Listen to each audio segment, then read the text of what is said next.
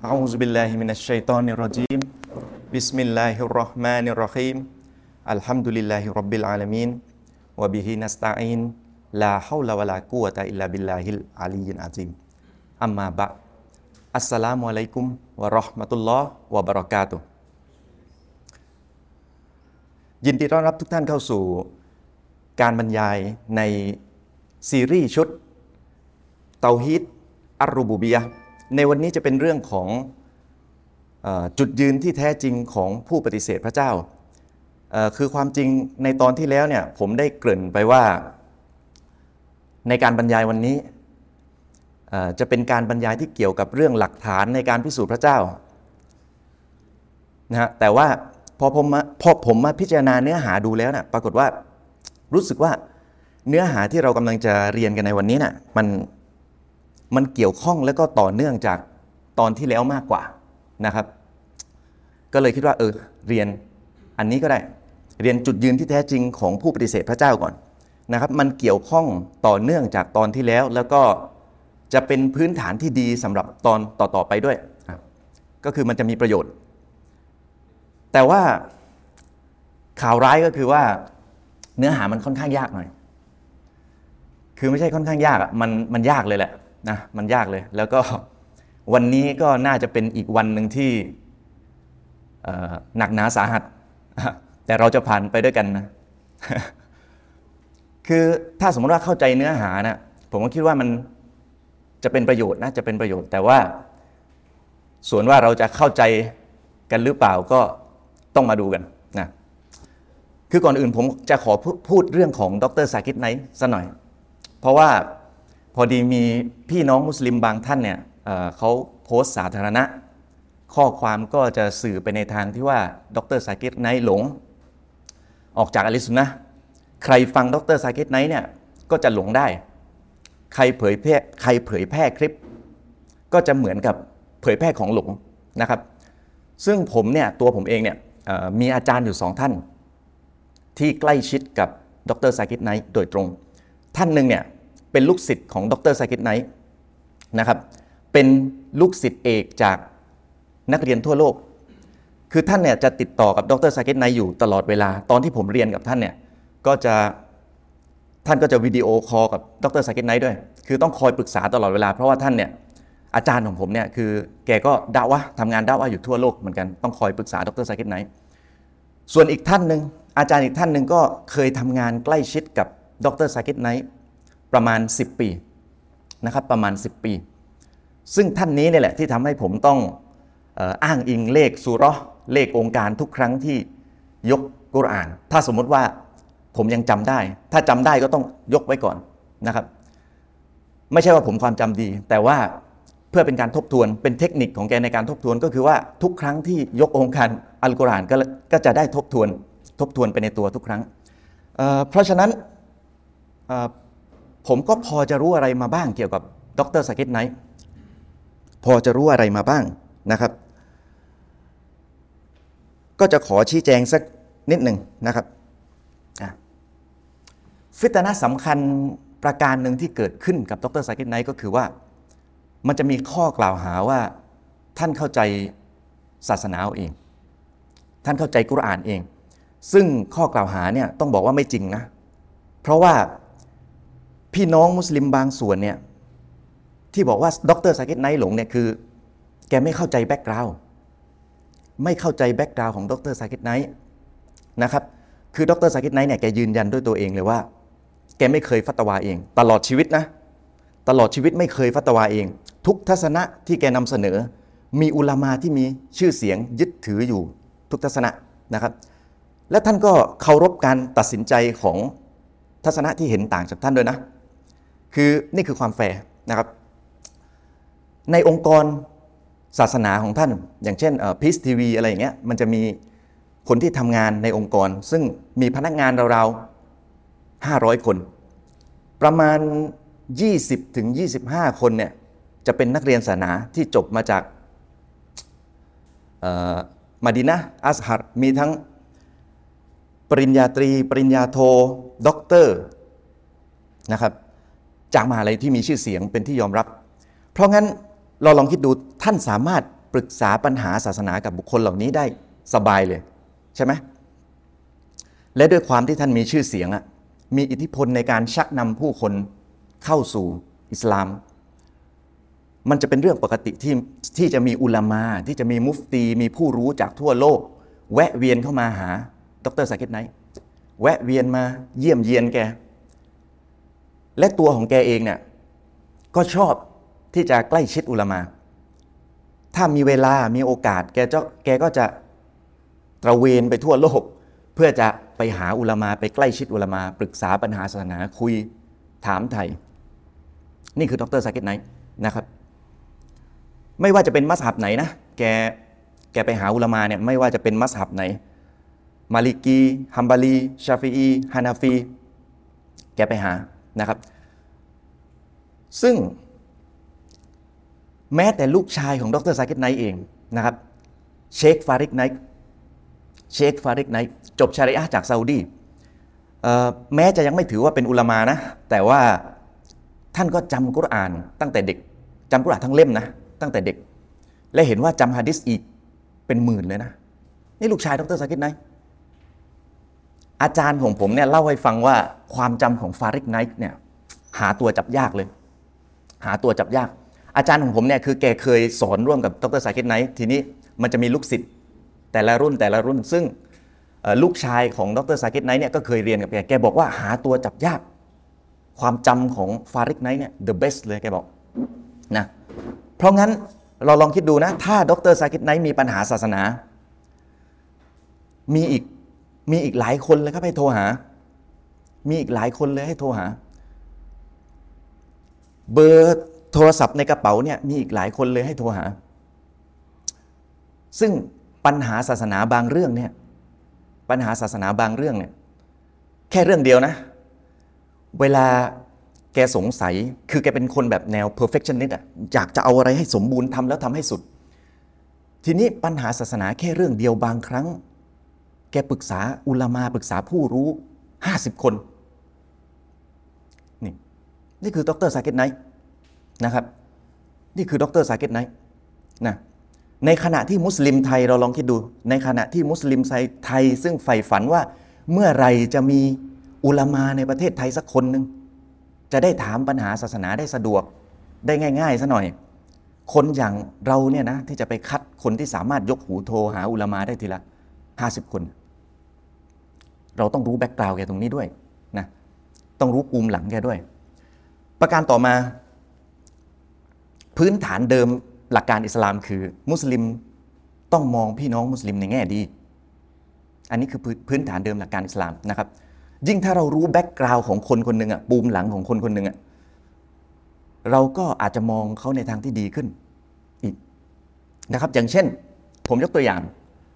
สมมติว่ามีอาจารย์คนหนึ่งซึ่งเป็นที่รู้กันว่าโอเคเขามีความรู้เขามีความรู้ศาสนาทีนี้อาจารย์คนนี้เนี่ยเราเห็นว่าอาจารย์คนนี้ไปเจอกับนายเอกำลังสูบบุหรี่อยู่ อาจารย์คนนี้เราเห็นเลยว่าเขาไปห้าม บอกว่าฮารอมหนึ่งสองสามสี่อะสมมติ ต่อมาวันต่อมาอาจารย์คนนี้ไปหานายบีกำลังสูบบุหรี่อยู่เหมือนกัน ปรากฏว่าอาจารย์คนนี้ ไม่ห้ามเว้ยอาจารย์คนนี้ไม่ห้ามแล้วก็ แถมยังเข้าไปสลามไปพูดคุยอย่างดี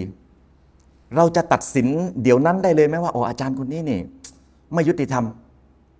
ไม่ยุติธรรม เราพูดอย่างนั้นไม่ได้นะ เพราะด้วย background ด้วยปูมหลังที่เรารู้ว่าโอเคเขาเป็นคนมีความรู้ เพราะฉะนั้นเป็นไปได้ว่าเขาอาจจะชั่งน้ำหนักชั่งผลดีผลเสีย อาจจะรู้อะไรที่เราไม่รู้ชั่งผลดีผลเสีย เช่นเขาอาจจะชั่งน้ำหนักว่านายบีเนี่ยนะถ้า ไปเตือนเขาเดี๋ยวนั้นอะเขาจะไม่รับฟังเขาจะดื้อแล้วก็จะไม่ฟังจะไม่สนใจและลามไปถึงปัญหาศาสนาเรื่องอื่น อาจจะไม่ฟังไม่สนใจไปด้วย อันนี้เขาอาจจะเขาเรียกว่าชั่งน้ำหนักชั่งผลดีผลเสีย นี่คือเราต้องมองคนในแง่ดี หรืออย่างกรณีที่มีอุลามาใหญ่ ๆ มีภาพหลุดออกมาอยู่ร่วมกับคนนั้นคนนี้ทีที่ถูกตัดสินว่าหลงใช่ไหม เราโดยพื้นฐานเนี่ยเราจะมองว่าไงอุลามาคนนั้นหลงตามด้วยไหมไม่ได้ โดยพื้นฐานนะเรารู้ว่าเขามีความรู้ เราต้องมองเขาในแง่ดีก่อนว่าเขาอาจจะไปตักเตือนก็ได้อ่าเขาอาจจะมีเหตุผลบางอย่างที่ไม่จำเป็นต้องรายงานให้ชาวบ้านอย่างเรารับทราบ ใช่ไหมอ่าหรืออย่างกรณีที่เราไม่เห็นอุลามาบางท่าน ซึ่งเรารู้กันว่าเขามีความรู้อูซูลดี มีความรู้อะไรต่ออะไรดี แต่เรา ไม่เห็นว่าเขาจะเตือนอุลามาที่กระทำเอ้ยโทษทีเราไม่เห็นว่าเขาจะเตือนผู้นำที่กระทำผิดทำไมไม่เตือนผู้นำที่ทำผิด มันก็เป็นไปได้ว่าเขาอาจจะเตือนในที่ลับ เพื่อไม่เกิดฟิตนะ นี่คือเราต้องมองในแง่ดีนะครับ กรณีของดรซากิตไนก็เหมือนกันครับ เราต้องนึกถึงแบ็กกราวด์ต้องนึกถึงปูมหลังของแกว่า แกเนี่ยมีอุลามา มีนักเรียนศาสนา มีผู้รู้อยู่ใกล้ตัวใกล้ชิดเป็นขยง จะโทรหาโทรได้เลยยกหูโทรศัพท์ได้เลย ไม่ไม่ต้องส่งคำถามผ่านเว็บไซต์ไปนะ ไม่ได้เหมือนพวกเรานะ ไม่ต้องส่งคำถามผ่านเว็บไซต์ หรืออ่านแค่หนังสืออุลามานะปรึกษาโดยตรงเลย บางทีอ่านหนังคืออ่านหนังสือฟังบรรยายมันก็ดี แต่ถ้าได้ถกได้พูดคุยอะมันเขาเรียกว่ามันจะสร้างความเข้าใจได้ง่ายกว่า แล้วก็ป้องกันการคลาดเคลื่อน อันนี้เป็นเรื่องธรรมดานะครับ เป็นเรื่องธรรมดา เพราะฉะนั้นด้วย background ด้วยปูมหลังแบบนี้ที่แกใกล้ชิดอุลามาแบบนี้บางที เวลาพูดถึงกลุ่มไหน เวลาแกพูดถึงกลุ่มไหนอะหรืออยู่ร่วมกับใคร เราต้องมองแกในแง่ดีก่อนว่าแกอาจจะช่างผลดีผลเสียแล้วก็ได้ ใช่ไหมแกอาจจะรู้ข้อมูลอะไรบางอย่างที่เราไม่รู้ อาจจะรู้ข้อยกเว้นอะไรบางอย่าง เราจะไปฟันธงเอาง่าย ๆ ว่าดรซากิตไนท์หลงไม่ได้นะครับ อันนี้ให้เราพิจารณาดูนะครับ ประการต่อมา สิ่งที่จะเป็นตัวตัดสินว่าคนคนหนึ่งเนี่ยหลงไปอยู่แนวทางนั้นแนวทางนี้เนี่ยคือการที่คนคนนั้นมีความเชื่อ ความเชื่อของเขาเนี่ยไปสอดคล้องไปกันได้กับอูซูนหรือว่าความเชื่อที่เป็นหัวใจสำคัญของแนวทางหลงผิดนั้นๆ ตามทันไหมคือคนคนหนึงอะจะหลงอะความเชื่อของเขาอะต้องไปกันได้ ต้องสอดคล้องกับความหลงผิดของของกลุ่มนั้นอะ แล้วความหลงผิดนั้นคือเป็นเป็นหัวใจสำคัญของของความเชื่อของกลุ่มหลงผิดนั้นๆนะซึ่งปรากฏว่า เวลามีคนไปถามเกี่ยวกับความเชื่อ เกี่ยวกับหลักการปฏิบัติกับดรซากิตไนท์เนี่ยปรากฏว่าแกตอบเป็นซาลาฟี่เป๊ะเลย เป็นซาลาฟี่จ๋าเลย และมีหนำซ้ำคำตอบของแกน่ะยังเป็นการโต้กลุ่มหลงผิดต่างๆ ทางอ้อมเสียด้วยซ้ำนะครับ ยังเป็นการโต้ ทางอ้อมเสียด้วยซ้ำแค่ไม่ออกชื่อ ไม่ออกชื่อ ไอ้ที่ไม่ออกชื่อนี่คือเขาช่างผลดีผลเสียแล้วนะเขาช่างผลดีผลเสียแล้วเวลาพูดชื่อกลุ่มบางกลุ่มเนี่ยอาจจะพูดเหมือนอุลมาเลยคือ เป็นอลุสุนนะก็เป็นในเรื่องที่เป็นนะอืมเป็นในเรื่องที่เป็นพูดเหมือนเชคอันบานีแต่พอมาถามว่าทำแบบนั้นแบบนี้บิดอะไหมทำแบบนั้นแบบนี้เอ่อ กุฟไหมแกตอบเป็นซาลาฟีเลยนะครับ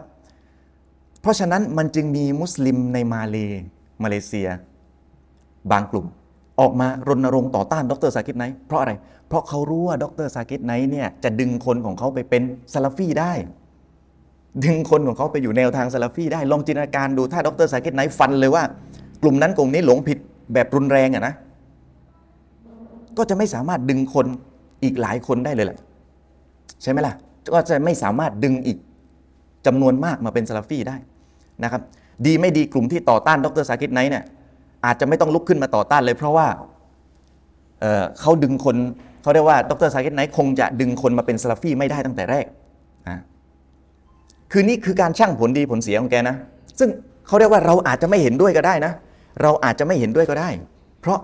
เขาเรียกว่าเเรื่องเห็นต่างเนี่ยเรื่องเห็นต่างเนี่ยมีแค่เรื่องอิบาดะไหม มีแค่เรื่องอิบาดะหรือเปล่า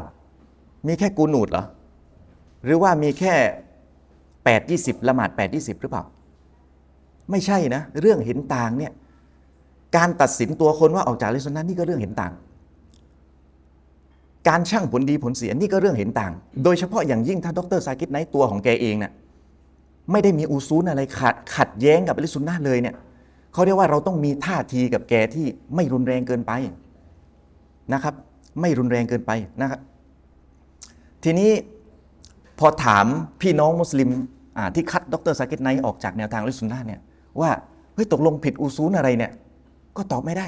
คือจะตอบได้ได้ยังไงอะอุลามาอยู่กับแกเป็นขยูเข้าใจไหมคือถ้าให้เทียบความผิดพลาดนะพี่น้อง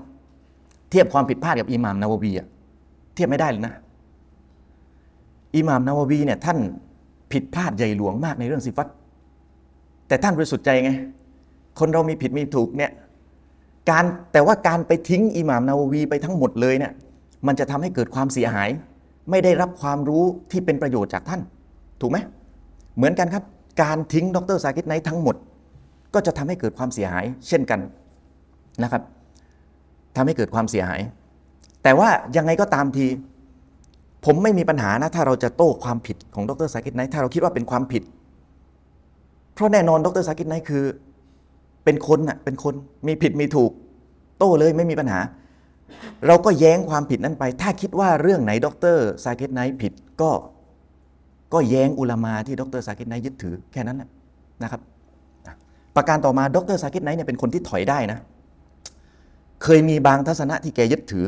แต่พอโดนแย้งโดนเตือน แกก็ถอย เคยมี หรือว่าเคยมีกรณีที่มีบางคำพูดที่แกพูดออกมาแล้วมันเป็นปัญหา อย่างเช่นว่า แกพูดว่าอัลลอฮ์ไม่สามารถตายได้ ซึ่งตามหลักการอิสลามเนี่ยมันต้องพูดว่า การตายเนี่ยมันเป็นภาวะที่ไม่สามารถเกิดขึ้นได้กับอัลลอฮ์เป็นภาวะมุสตาฮินเกิดขึ้นไม่ได้สำหรับอัลลอฮ์พอโดนแย้งลักษณะเนี้ยแกก็ไม่พูดด้วยสำนวนนี้อีกเลย ไม่พูดอีกเลย เขาเรียกว่าแสดงให้เห็นว่าแกเป็นคนที่ถอยเป็น ถอยเป็นไม่ใช่คนดื้อไม่ใช่คนที่พอตัดสินอะไรผิดพลาด ตัดสินใครผิดพลาด ตัดสินสิ่งนั้นสิ่งนี้ผิดพลาดแล้วถอยไม่เป็นไม่ใช่ลักษณะอย่างนั้นอะนี่แสดงให้เห็นถึงความบริสุทธิ์ใจนะครับ ประการสุดท้าย ผมคิดว่าพี่น้องที่คัดดรสากิตไนท์ออกจากอะฮ์ลิสซุนนะฮ์เนี่ยก็คงทำไปด้วยความบริสุทธิ์ใจอะ แต่แค่อาจจะไม่รู้ background ไม่รู้ปูมหลังของแกว่า แกใกล้ชิดอุลามาขนาดไหน และง่ายในการปรึกษาอุลามาขนาดไหนนะครับ อาจจะไม่รู้ว่าดรซากิตไนท์ก็มีความบริสุทธิ์ใจไม่ไม่น้อยไปกว่าเราหรอกนะอาจารย์ของผมเนี่ยนะอาจารย์ของผมที่ทำงานร่วมกับดรสากิตไนท์เนี่ยปกติแกแกเป็นคนที่ทำงานหามรุ่งหามค่ำนะแกเป็นคนที่ทำงานหนักแล้วนอนวันละแค่ห้าชั่วโมง นี่คืออาจารย์ผม ซึ่งนี่คือคุณสมบัติที่ดรสากิตไนท์ชอบแก แกถึงได้ได้ทำงานใกล้ชิดกับดรสากิตไนท์เพราะแกทำงานหนัก แต่ทีนี้แกเล่าให้ผมฟังว่า พอแกไปทำงานกับดรดรสากิตไนท์เนี่ยคือคือแกยอมเลยอะเพราะอะไร เพราะในช่วงเวลาที่แกทำงานกับดรสากิตไนท์เนี่ยส่วนใหญ่ดรสากิตไนท์นอนวันละแค่สองสามชั่วโมงเท่านั้นเองตื่นขึ้นมาก็ทำงานศาสนาต่อเลย นะตื่นขึ้นมาก็ทำงานศาสนาต่อเลย ถ้าเป็นคนทั่วไปเนี่ยสมองเบลอหมดแล้ว นอนแค่นี้ร่างกายไม่มีทางจะทำงานได้อย่างเป็นปกติแน่นอน แต่พี่น้องลองคิดดู ใครล่ะที่จะทำให้ร่างกายเราทำงานได้สมบูรณ์ปกติ ไม่ไม่ป่วยไข้ แข็งแรงเป็นปกติใครก็อัลลอฮ์นะลองนึกดู ดรซากิตไนท์เนี่ยแกมีรายรายได้ต่อเดือนน่ะไม่ใช่ขององค์กรนะของที่เป็นส่วนตัวน่ะรายได้ส่วนตัวน่ะไม่ได้มากมายนะแต่ว่า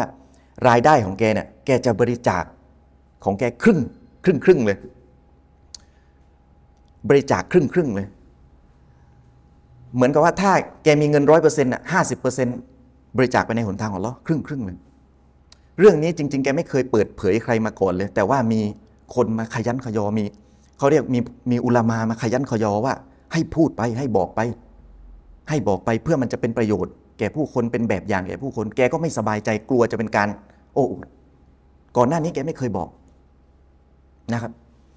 เงินเดือนครึ่งหนึ่งของแกเนี่ยถูกบริจาคทุกเดือนตลอดชีวิตของแก คือแกเป็นคนที่ยักเกณฑ์อย่างมากว่ายิ่งบริจาคอัลลอฮ์ยิ่งช่วยเหลือ แกยักเกณฑ์มากๆ เชื่อมั่นต่ออัลลอฮ์มาก ๆ ซึ่งไอเราเนี่ย ก็ยักเกณฑ์เลยนะว่ายิ่งบริจาคอัลลอฮ์ยิ่งช่วยเหลือแต่ความยักเกณฑ์น่ะเขาเรียกว่าอีมานของคนเราไม่เท่ากัน ความยักเกณฑ์ของคนเราไม่เท่ากันบางทีเราอาจจะไม่ถึงขนาดนั้นนะครับ Allah is testing you Allah is testing you คำพูดเนี้ยเป็นคำพูด คือความหมายก็คือว่าอัลลอฮ์กำลังทดสอบคุณอยู่คำพูดเนี้ยเป็นคำพูดติดปากของดรซากิตไนท์ที่ลูกศิษย์ชอบเอามาพูดแซวกัน คือไม่ใช่แซวในในเชิงให้เสียเกียรตินะ พูดแซวในเชิงยกเกียรติว่าดรซากิตไนเนี่ยเวลาทำอะไรเนี่ยจะนึกถึงแต่อัลลอฮ์ตลอดว่าอัลลอฮ์กำลังทดสอบเรา ว่าอัลลอฮ์กำลังจะช่วยเหลือเรานะ แกจะเป็นอย่างนี้ตลอดแล้วก็เพราะฉะนั้นแกจึงทำงานหนักตลอดเวลาทำงานหนักตลอดเวลาเพื่อให้เราพอใจ นี่คือทัศนคติของแก เพราะฉะนั้นเป็นเรื่องปกติในอาจารย์ผมเล่าให้ฟังว่าเป็นเรื่องปกติเลยที่ในที่ทำงานเนี่ยจะมีลูกศิษย์หลับคาโต๊ะ เป็นเรื่องปกติเลย เพราะอะไรเพราะเขาอยากจะทำงานใกล้ดรสากินไนทำงานร่วมกับดรสากินไนให้ทันแกแต่ปรากฏว่าหลับคาโต๊ะ พอเห็นว่าหลับคาโต๊ะอ่าดรสากินไนบอกอ่าไม่เป็นไรปล่อยไปปล่อยไปปล่อยปล่อยให้นอนพักผ่อนหลับคาโต๊ะเลยอืมนั่นแหละ พอพอใครลูกศิษย์คนไหนเขาเรียกว่ายังรู้สึกว่าทำไม่เต็มที่นะแกจะเคี่ยวเข็น ดรซาคิดไนจะเคี่ยวเข็น โดยบอกว่า Allah is testing you แต่พูดเป็นสำเนียงอินเดียนะ Allah is testing you พูดเป็นสำเนียงอินเดีย คืออัลลอฮ์กำลังทดสอบคุณอยู่ ให้ทำงานแบบจริงจังหน่อยนะประโยคนี้จึงเป็นเขาเรียกว่าเป็นที่พูดกันในหมู่ลูกศิษย์พอเห็นเพื่อนคนไหน รู้สึกว่าอาจจะผ่อนคลายหน่อย ดรสากิดเเพื่อนเพื่อนด้วยกัน เพื่อนเพื่อนด้วยกันก็จะบอกเฮ้ยอัลลอฮ์กำลังทดสอบคุณอยู่นะอัลลอฮ์ is testing you เพื่อเพื่อที่จะไม่ให้มัน relax อันนี้แซวกันในระหว่างหมู่ลูกศิษย์นะครับ นี่คือผมอยากจะให้เห็นถึงความบริสุทธิ์ใจต่อศาสนาของดรสากิดไนท์ที่คงไม่ได้น้อยไปกว่าเรานะครับอะอีกเรื่องหนึ่งไม่ทราบว่ารู้กันหรือเปล่า ไม่ทราบว่ารู้กันหรือเปล่า สมัยเด็กๆเนี่ยดรสากิดไนท์เป็นคนที่ติดอ่าง ที่เราเห็นบรรยายเวทีคนเยอะแยะมากมายเนี่ยสมัยเด็ก ๆ แกเป็นคนที่ติดอ่างประเภทขั้นรุนแรงเลยนะ ประเภทที่ว่าจะพูดชื่อตัวเองยังพูดแทบไม่ได้อะ เวลาจะพูดชื่อตัวเองซาซาซาซาซาซากิรแบบนี้คือเวลาเรียนในห้องเรียนนะสมัยเด็กๆวิชาที่อาจารย์จะให้นักเรียนออกมาพูดหน้าห้องเรียนดรสกิทไนได้ผ่านฟรี เพราะอะไร เพราะเป็นเด็กที่มีปมด้อยพูด พูดไม่ค่อยได้ พูดติดอ่าง อาจารย์ก็ให้ผ่านฟรี ดรสกิทไนบอกว่าหลักฐานที่ให้ผ่านฟรีนะยังอยู่ในสมุดพก ยังเก็บอยู่ทุกวันนี้เลย สมุดพกของแกนะแต่พอแกมาอยู่มหาลัย เริ่มทำงานด่าวะแกพบความแปลกอย่างหนึ่งก็คือว่าเวลาแกด่าวะต่างศาสนิก ไม่ว่าจะด่าวะส่วนตัวหรือว่าด่าวะขึ้นเวทีพูดสาธารณะ แกจะพบว่าไออาการติดอ่างนะหายเป็นปิดทิ้งเลย หายแบบหายเลยอะ่ะทีนี้พอลงเวทีมาปุ๊บใช้ชีวิตประจำวันทั่วไปเอาติดอ่างอีกแล้ว กลับมาติดอ่างอีกแล้ว เพราะฉะนั้นแกจึงรู้สึก มีความพิเศษที่อัลลอฮ์ให้แก หลังจากนั้นแกจึงทำงานด่าวะต่างศาสนิกมาตลอดชีวิตของแกนะตลอดชีวิตของแกเอ่ออาการติดอ่างก็ค่อยๆ หายเป็นปิดอ่าค่อยๆหายไปเรื่อยๆค่อยๆหายไปเรื่อยแต่ว่าอาจารย์ของผมเล่าให้ฟังว่าเวลาคุยส่วนตัวเนี่ยจะเห็นว่ายังมีอาการติดอ่างแบบเล็ก ๆ น้อยๆอยู่นะแต่พอขึ้นเวทีปุ๊บหายหายเลยนะพี่น้องลองคิดดู ใครอะใครที่จะทำให้เขาเรียกว่าใครที่จะคลายปมที่ลิ้น ให้กับคนที่พูดไม่คล่อง ใครที่จะคลายปมที่ลิ้นให้กับคนที่พูดไม่คล่องอัลลอฮ์และด้วยกับการคลายปมที่ลิ้นอันนี้เนี่ยมีผู้คนเป็นหมื่นเป็นแสนคนมากราบไหว้อัลลอฮ์เพราะดรซากิดไนเป็นอัสบับลองคิดดูนะตลอดประวัติศาสตร์มนุษยชาติเนี่ย มีไม่กี่คนหรอกที่ในช่วงชีวิตของเขาเนี่ยสามารถพาคนเข้าอิสลาม ได้มากกว่าดรซากิดไนผมไม่ได้บอกว่าไอการพาคนเข้าอิสลามเนี่ยมันจะประเสริฐกว่า คนที่พาคนเข้าอิสลามน้อยหรือว่าไม่ได้พาคนเข้าอิสลามไม่ใช่ แต่เพียงแต่ว่าลักษณะอย่างเงี้ยเขาเรียกว่ามันเป็นความพิเศษอย่างหนึ่งมันแสดงให้เห็นถึงความพิเศษอย่างหนึ่งนะครับ ซึ่งเราจะรู้กันว่า หากเราเป็นอัสบับสอนความดีให้ใครเนี่ยเราก็จะได้รับความดีนั้นไปตลอด ยกตัวอย่างเช่น ถ้าเราสอนให้คนสักคนหนึ่งอ่านกุรอาน เมื่อใดที่เขาอ่านกุรอานน่ะเราก็จะได้รับส่วนของความดีนั้นเสมอ เราตายไปแล้วเขาอ่านกุรอาน เราก็ยังได้รับส่วนของความดีนั้น ไปยังหลุมศพเลยเขาสอนให้ลูกหลานของเขา เราก็ได้รับส่วนของความดีต่อจากลูกหลานของเขาอีก นี่เป็นเหตุผลว่าทำไมท่านอบูบักรอดีอัลลอฮฺอันถึง ประเสริฐเขาเรียกว่าความดีของท่านเนี่ยในตาช่างความดีจะหนักกว่ามนุษย์ทั้งโลกรวมกันหนักกว่าความดีของมนุษย์ทั้งโลกรวมกัน ต่อจากท่านอบูบักคือท่านอุมัตรอเดียลลอฮอันูตาช่างความดีของท่านอุมัตเนี่ยหนักกว่าตาช่างความดีของมนุษย์ทั้งโลกรวมกันเหมือนกัน ที่เป็นอย่างนี้ก็เพราะว่าอุมมะของท่านนบีมูฮัมมัดเนี่ย ไม่ว่าจะทำความดีอะไรอะไม่ว่าจะทำความดีอะไร เขาเรียกว่ามันจะสืบสาวไล่ย้อนสาเหตุไปถึงท่านอุมัรสืบสาวไล่ย้อนสาเหตุไปถึงท่านอบูบักและสุดท้ายสืบสาวไล่ย้อนสาเหตุไปถึงท่านนาบีมูฮัมมัดสุลลัลอะลัยสัลัมมีส่วนเกี่ยวข้องกับความดีนี้ทั้งสิ้นนะครับ ความดีนี้ทั้งสิ้น เช่นเดียวกัน ดรซากิดไนท์เนี่ยคือ ไม่ได้ประเสริฐ ไม่ได้ดีกว่าซอฮาบะห์อยู่แล้ว ไม่ได้ประเสริฐไม่ได้ดีกว่าซอฮาบะห์อยู่แล้วนะครับ แต่แต่ อย่างน้อย แกก็เป็นอัสบาบให้คนเป็นหมื่นเป็นแสนคนนะที่ทำชีริก ให้หันมามีเตาฮีดลองคิดดู คนเป็นหมื่นเป็นแสนคนที่เคยทำชีริกหันมามีเตาฮีดมาเป็นมุสลิม ลองคิดดูว่า ทุกครั้งที่คนเหล่านี้นะ คนเป็นหมื่นเป็นแสนคนเหล่านี้นะทุกครั้งที่เขาละหมาด ทุกวันที่เขาถือศีลอด ทุกคำที่เขากล่าวซิกรุลลอทุกอักษรที่เขาอ่านกุรอานเนี่ยดรซากิดไนท์กินเรียบ ดรซากิดไนท์ได้รับส่วนของความดีนี่หมดเลยลองคิดดูนะครับ เพราะว่าท่านเป็นอัสบาบให้คนเหล่านี้ และนอกจากนั้นท่านยังเป็นอัสบาบให้กับมุสลิมทั่วโลก เอาความรู้เอาเทคนิคของท่านเนี่ยไปเรียกร้องผู้คนมาสู่เตาฮีดอีก มุสลิมเป็นล้านคนทั่วโลกเอาความรู้เอาเทคนิคของท่านไป เรียกร้องผู้คนมาสู่เตาฮีดอีก ลองคิดดูว่า แกจะได้รับผลบุญขนาดไหน เพราะฉะนั้นในความเห็นของผมนะในความเห็นของผม ความเห็นส่วนตัว ดรซากิดไนท์นี่คือผู้ต้องสงสัยเลยนะ ต้องสงสัยว่าจะเป็นวาลีกะรอมัดอืมวัลลอฮุอาลัมนะไม่รู้เหมือนกันอาจจะใช่ อาจจะไม่ใช่นะแต่ถ้าพี่น้องท่านใดรู้สึกว่ายังไม่ไว้ใจดรซากิดไนท์ไม่อยากฟัง ไม่อยากแชร์ก็ไม่เป็นไร แต่เขาเรียกว่าอย่าให้มันเป็นไปในลักษณะ ถึงขนาดว่ารณรงค์ให้ผู้คนออกห่างจากดรซากิดไนท์เลย เพราะมันจะทำให้ผู้คนเนี่ยเสียประโยชน์จากการที่จะได้รับความรู้นะครับ อย่างที่บอกว่าถ้าเทียบความผิดพลาดกันเนี่ยเทียบไม่ได้เลยกับอิหม่ามนาววีนะครับ ก็ไม่เห็นมีใครรณรงค์ให้ออกห่างจากอิหม่ามนาววีนี่ใช่ไหมอัรบาอินนาววีก็เรียนกันใช่ไหมล่ะอ่าในขณะที่เราลองคิดดูนะอิหม่ามนาววีเนี่ยค้านในเรื่องอุซูลจังๆเลยนะค้านในเรื่องอุซูลอะกิดะแกนะแต่ท่านบริสุทธิ์ใจไงเรื่องไหนผิดก็ว่าไปตามผิดเนี่ยไม่ใช่ทิ้งตัวคน ไม่ใช่ทิ้งตัวคน ส่วนดรซากิดไนท์ท่านไม่ได้ผิด เรื่องที่เป็นขัดกับอูซูล อาลิสุนนะโดยซ้ำไปนะครับ ไม่เคยฟัตวาเอง มีอุลามารับรอง มีอุลามามีนักเรียนศาสนา มีผู้รู้อยู่ใกล้ชิดแกเป็นจำนวนมาก จะยกยักยกหูโทรหาเมื่อไหร่ก็ได้อ่าก็ฝากไว้นะครับ ฝากไว้สำหรับพี่น้องมุสลิมบางท่าน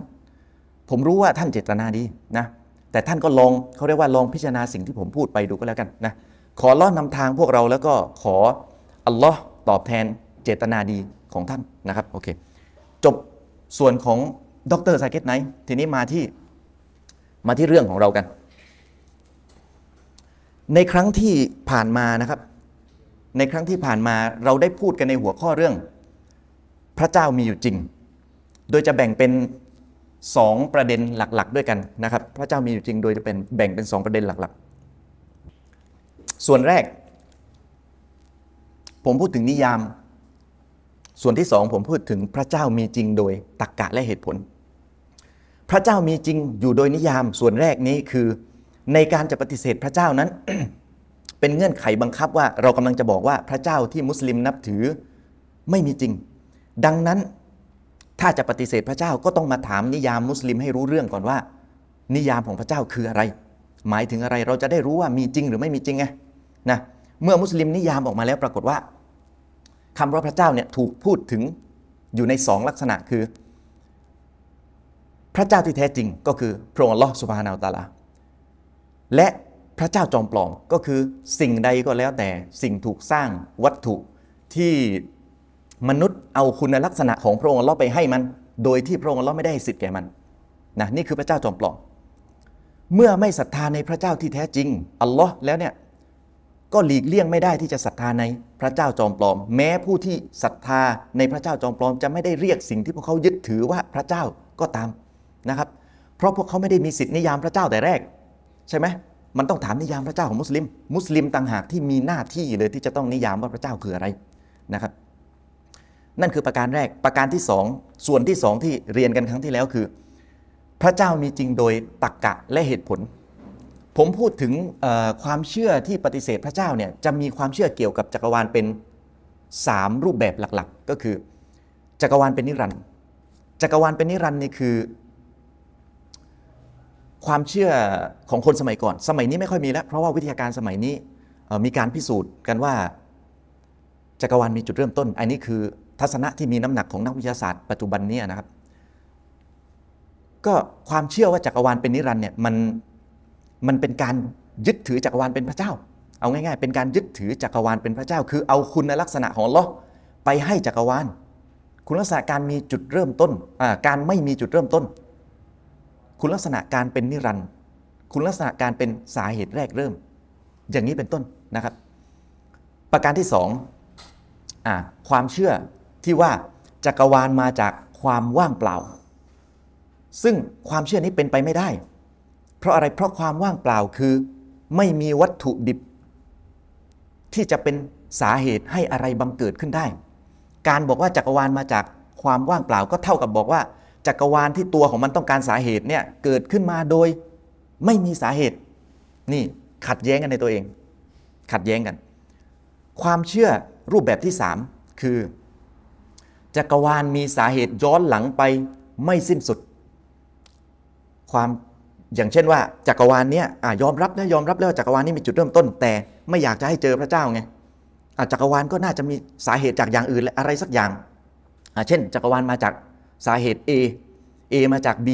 อ่า B ก็ต้องมาจาก C C มาจาก D ไล่ไปเรื่อยๆ เพื่ออะไร เพื่อไม่ให้ถึงจุดจบ จะได้ไม่ต้องพบกับพระเจ้า นั่นแหละ อืม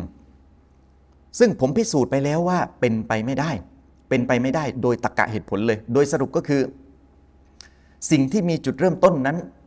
ต้องการคุณสมบัติที่ทำให้มันเริ่มต้นขึ้นมาได้ ถูกไหมแล้วจะรับคุณสมบัติมาจากไหนอะคุณสมบัติที่จะทำให้เริ่มต้นอะจะรับมาจากไหนก็รับมาจากสิ่งที่เป็นสาเหตุของมันรับมาจากสิ่งที่เป็นสาเหตุของมัน เช่น จักรวาลต้องรับมาจาก A A ต้องรับมาจาก B B รับมาจาก C อย่างนี้ไปเรื่อยๆ แนวคิดเรื่องการไล่สาเหตุย้อนหลังไปเรื่อยๆ ไม่มีที่สิ้นสุดเนี่ย กำลังจะหมายความว่าสมาชิกทุกตัวต้องพึ่งพาคุณสมบัติของสมาชิกตัวอื่นเสมอ เข้าใจไหมจักรวาลต้องพึ่งพา A A ต้องพึ่งพา B B ต้องพึ่งพา C หมายความว่าสมาชิกทุกตัวเนี่ยไม่ว่าจะเป็น A B C D E F G ไล่ไปเรื่อยๆ ไม่มีที่สิ้นสุดเนี่ยสมาชิกทุกตัว ต้องการพึ่งพาสมาชิกตัวอื่นเสมอดังนั้น มันเป็นเงื่อนไขบังคับเลยว่าจะไม่มีสมาชิกตัวใดที่มีคุณสมบัติในการถ่ายทอด เขาเรียกว่ามีคุณสมบัติในตัวเองที่จะถ่ายทอดให้สมาชิกตัวอื่น ได้พึ่งพาไม่มีอีกแล้ว เมื่อไม่มีสิ่งที่มีคุณสมบัติในตัวเอง ที่จะถ่ายทอดคุณสมบัติให้นะสมาชิกอื่น ๆ ที่เหลือ ก็ไม่มีวันที่จะได้รับคุณสมบัติ สิ่งที่มีจุดเริ่มต้นอย่างเช่น จักรวาลเนี่ยก็ไม่มีวันที่จะเริ่มต้นขึ้นได้ เพราะมันไม่ไม่มีคุณสมบัติให้มันเริ่มต้นนะเมื่อข้อเท็จจริง เมื่อข้อเท็จจริงปรากฏว่าจักรวาลนี้เกิดขึ้นมาแล้วเราอยู่ตรงนี้แล้ว นั่นหมายความว่า เป็นเงื่อนไขบังคับเลยว่า สมาชิกแรก สมาชิกแรกหรือสาเหตุแรกเริ่มที่มีคุณสมบัติในตัวเองเนี่ยมีอยู่จริงมีอยู่แล้ว มีอยู่แล้ว เราเรียกสาเหตุแรกเริ่มเนี่ยว่าพระเจ้าเรียกว่าอัลลอฮ์นะการยังดันทุรังบอกว่าไล่สาเหตุย้อนหลังไปเรื่อย ๆ ได้นะคือมันเป็นแค่มุมมองที่ เอาผลมาก่อนเหตุอะเอาผลมาก่อนเหตุนึกออกไหมคือ จักรวาลนนี้เราเห็นอ๋อมันเกิดขึ้นมาแล้วเนี่ยเป็นผล เราเอาผล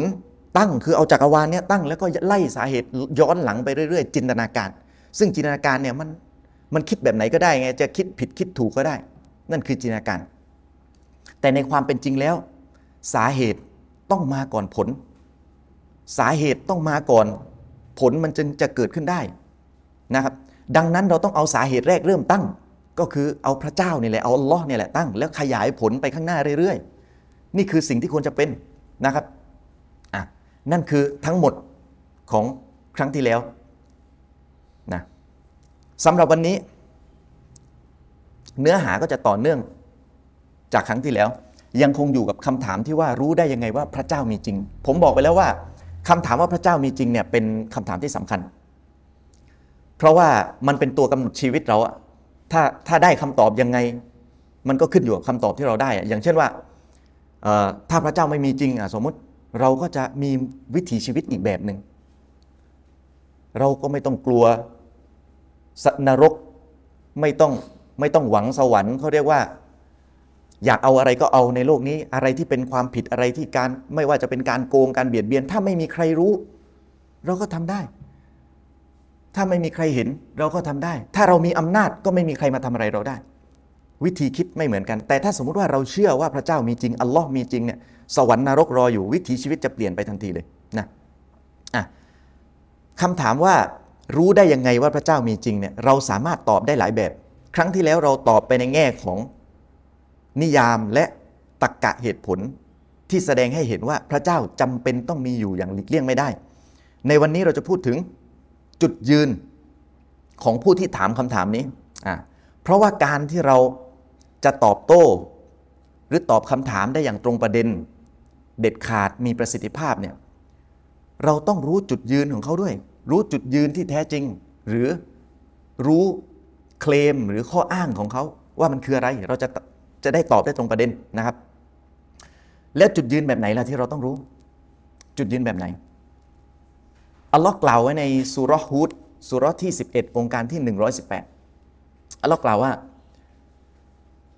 วะลาชาอัรับบุกะละจาลันนาสอุมมะตาวาฮิดะ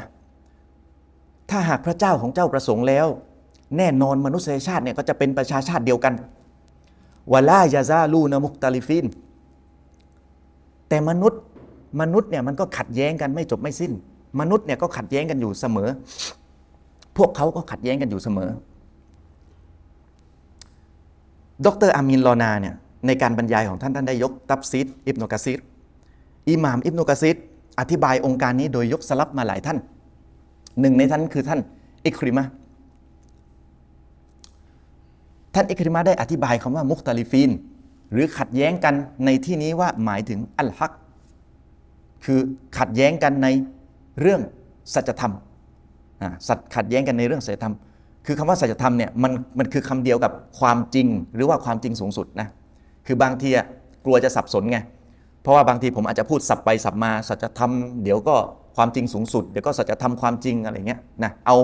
ให้รู้ว่ามันคือคำเดียวกันนะมนุษย์เนี่ยขัดแย้งกันในเรื่องสัจธรรม มนุษย์จะอยู่บนจุดยืนที่ไม่ตรงกันว่าอะไรคือสัจธรรมความจริง แสดงว่ามนุษย์เนี่ยเวลาขัดแย้งกันไม่ว่าจะเอาทฤษฎี หรือความเชื่ออะไรมาฟาดฟันกัน มันจะมีการยึดถือสัจธรรมบางอย่างอยู่เบื้องหลังเสมอ เช่น อย่างกรณีที่ยกไปเมื่อสักครู่นี้คือ อย่างเชื่อว่าจักรวาลเป็นนิรันด์เนี่ยอะนี่คือการอ้างสัจธรรมอย่างเนื้อนะเชื่อว่าจักรวาลเป็นนิรันด์อ้างว่า อ้างว่าจักรวาลเป็นนิรันด์แต่ในขณะเดียวกันมันไม่ได้มีแค่ความเชื่อนี้ความเชื่อเดียว มันยังมีจุดยืนอีก จุดยืนอื่นอีก ที่ซ่อนอยู่ อย่างเช่น จักรวาลนี้เป็นนิรันด์ใช่ไหม นั่นหมายความว่าไม่มีใครมาสร้าง ไม่มีใครมาทำให้จักรวาลนี้เกิดขึ้น มันมีมาแต่เดิมของมันอย่างนั้นแหละ นั่นหมายความว่าอีกความเชื่อหนึ่งที่อยู่อยู่ในความเชื่อนี้คือ พระเจ้าไม่มีจริง หรือพระเจ้าไม่ได้สร้างจักรวาล เห็นไหมมันจะมีหลายความเชื่อซ้อนกันอ่าเมื่ออ้างสัจธรรม เมื่ออ้างสัจธรรม ก็ต้องนำหลักฐานมาพิสูจน์อัลลอฮ์วางหลักไว้เลยนะครับในสุรตุนบากรอสุรที่ 2 องค์การที่ 111อัลลอฮ์กล่าวว่าวากอลูและพวกเขากล่าวว่า พวกเขาในที่นี้คือชาวคัมภีร์อาลุนกิตาบนะครับไลยรพุลันจันนตอิลลามังกานาฮูดันเอานาซอรอไม่มีใครหรอกที่จะได้เข้าสวรรค์ เว้นแต่พวกเขาจะเป็นยิวหรือเป็นคริสต์อะนี่อ้างสัจธรรมนะอ้างสัจธรรมความจริงแล้ว ว่า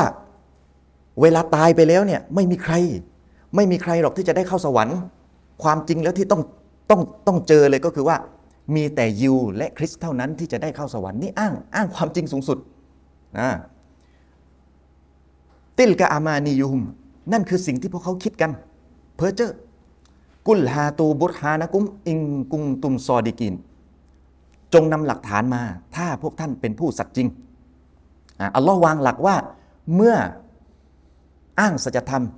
อ้างความจริงสูงสุดเนี่ยให้ถามหาหลักฐานเลย ให้ถามหาหลักฐานเลยนะครับ เราต้องตระหนักว่านี่คือวิธีการที่อัลลอฮ์แนะนำท่านนบีมูฮัมมัด ให้โต้แย้งชาวคัมภีร์นะ นี่คือวิธีการที่อัลลอฮ์แนะนำมันต้องมีอะไรที่แบบสุดยอดสิ แต่เวลาอ่านแล้วบางทีเราอาจจะไม่ซึ้งถึงความคมคายของมัน อาจจะคิดว่ามันคงจะเป็นเขาเรียกว่าบริบทของคนสมัยก่อนหรือเปล่า ใช้กับสมัยนี้ไม่ได้แล้วมั้งนะแต่หากเราใคร่ครวญดีๆ เราจะพบว่า เรื่องสัจธรรมอะหรือความจริงสูงสุดน่ะคุณไม่มีวันที่จะหาหลักฐานมาสนับสนุน ได้เลยนะไม่มีวันที่จะหาหลักฐานที่ถูกต้องมาสนับสนุนได้เลย ถ้าการอ้างความจริงสูงสุดนั้นขัดแย้งกับอิสลาม นี่คือความพิเศษ นี่คือความพิเศษเลย เพราะฉะนั้นจุดยืนของผู้ปฏิเสธพระเจ้าที่เราต้องรู้ก็คือ จุดยืนที่เป็นการอ้างความจริงสูงสุดนะอ้างสัจธรรมเพราะอะไร เพราะเขาจะหาหลักฐานไม่ได้ เขาจะหาหลักฐานไม่ได้นะ มาเริ่มกันที่จุดยืนที่หนึ่งเลยนะคือเวลาปฏิเสธพระเจ้าบางทีมันมีหลายจุดยืน มีหลายจุดยืน มาเริ่มกันที่จุดยืนที่หนึ่งเดี๋ยวผมเขียนกระดานไว้ก่อนนิดหนึ่ง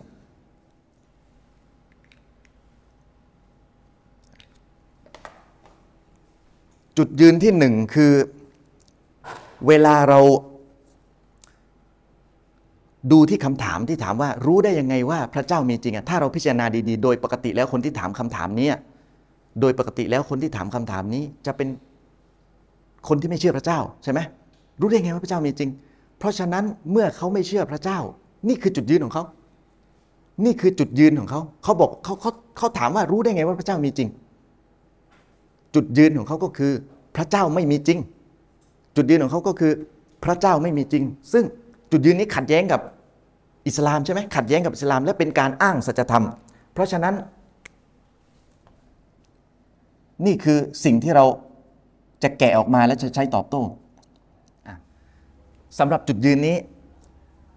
มันเป็นการอ้างสัจธรรมที่ขัดแย้งกับอิสลาม เราสามารถตอบโต้จุดยืนนี้ไปได้ทันทีเลยว่า รู้ไหมตอบโต้ยังไง อย่างเมื่อกี้ที่พูดไปไง คือถ้าสมมติว่าอ้างสัจธรรมปุ๊บให้ยกหลักฐาน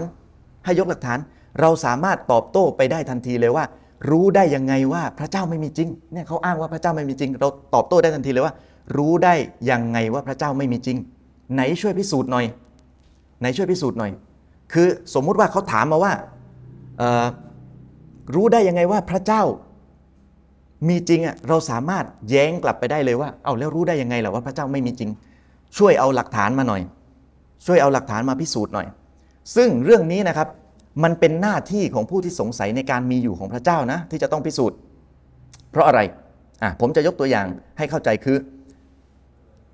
ผมจะยกตัวอย่างให้เข้าใจ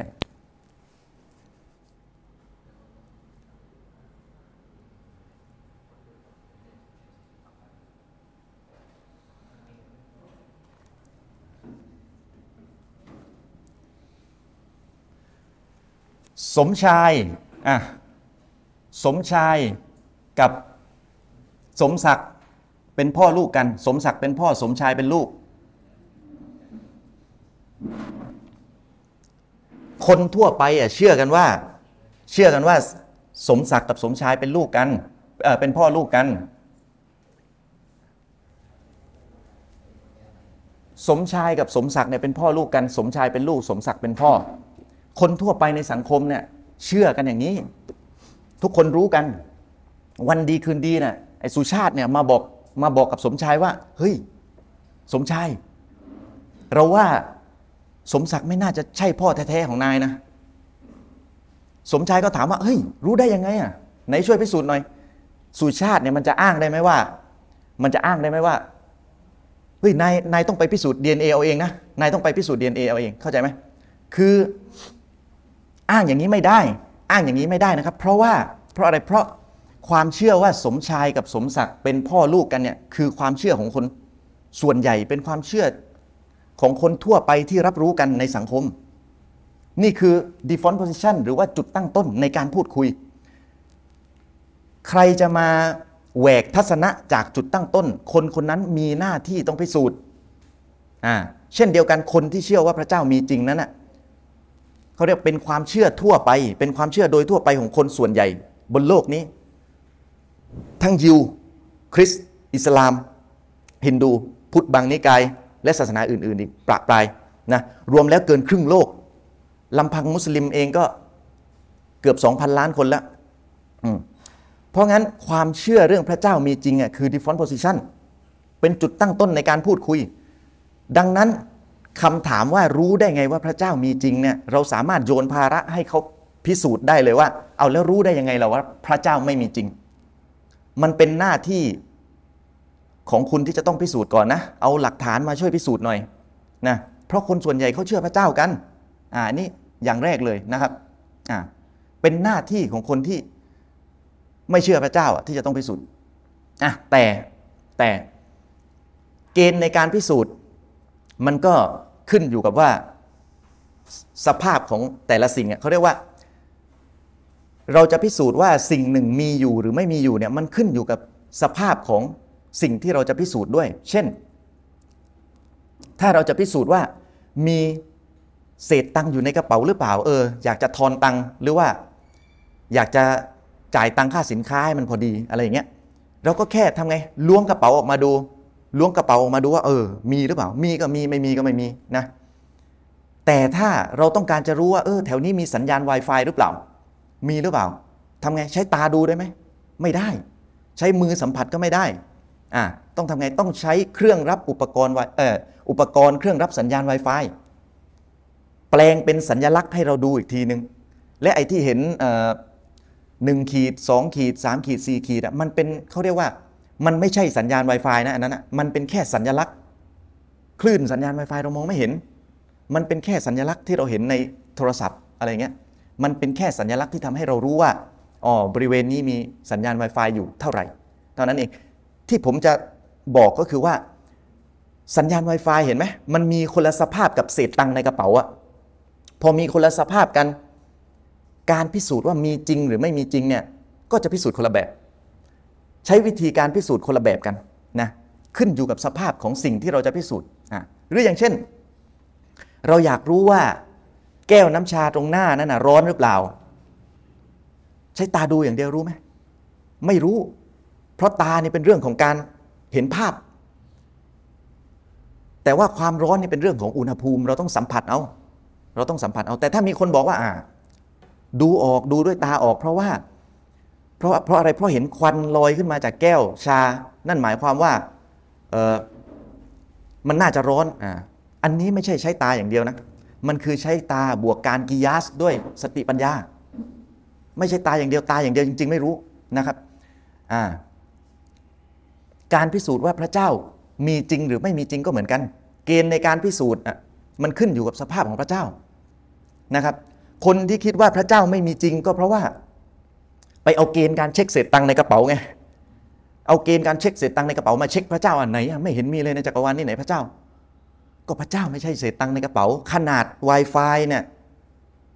ก็ยังใช้วิธีไม่เหมือนกับเช็คเศษตังในกระเป๋าเลย แล้วจะเอาพระเจ้าไปใช้วิธีการเดียวในการพิสูจน์เนี่ย กับเศษใช้วิธีการเดียวกับพิสูจน์เศษตังเนี่ยได้ยังไงกัน ไม่ได้นะครับไม่ได้ การที่ทำอย่างนั้นน่ะการที่เช็ค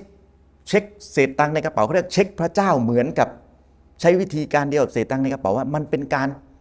นิยามพระเจ้า คนละแบบคนละสภาพกับมุสลิมแล้วพอถึงอย่างนี้เราถึงต้องคุยกันเรื่อง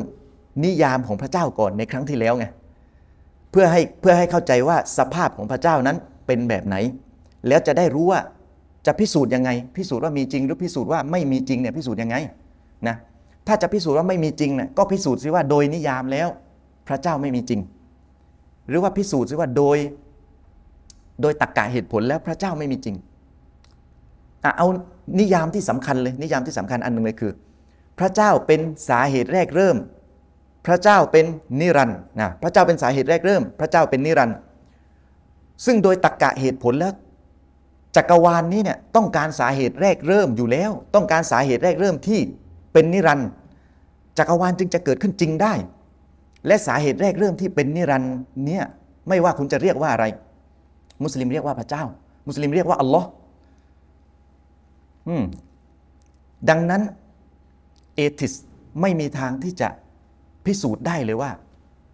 พระเจ้าไม่มีจริง โดยนิยามและ รรกะเหตุผล คือเราจะเห็นว่านิยามกับตรรกะเหตุผลนะมันจะพันกันเลย มันจะพันกันเลย แต่ยังไงก็ตามวิธีการที่เราเรียกร้องให้เอทิสเนี่ย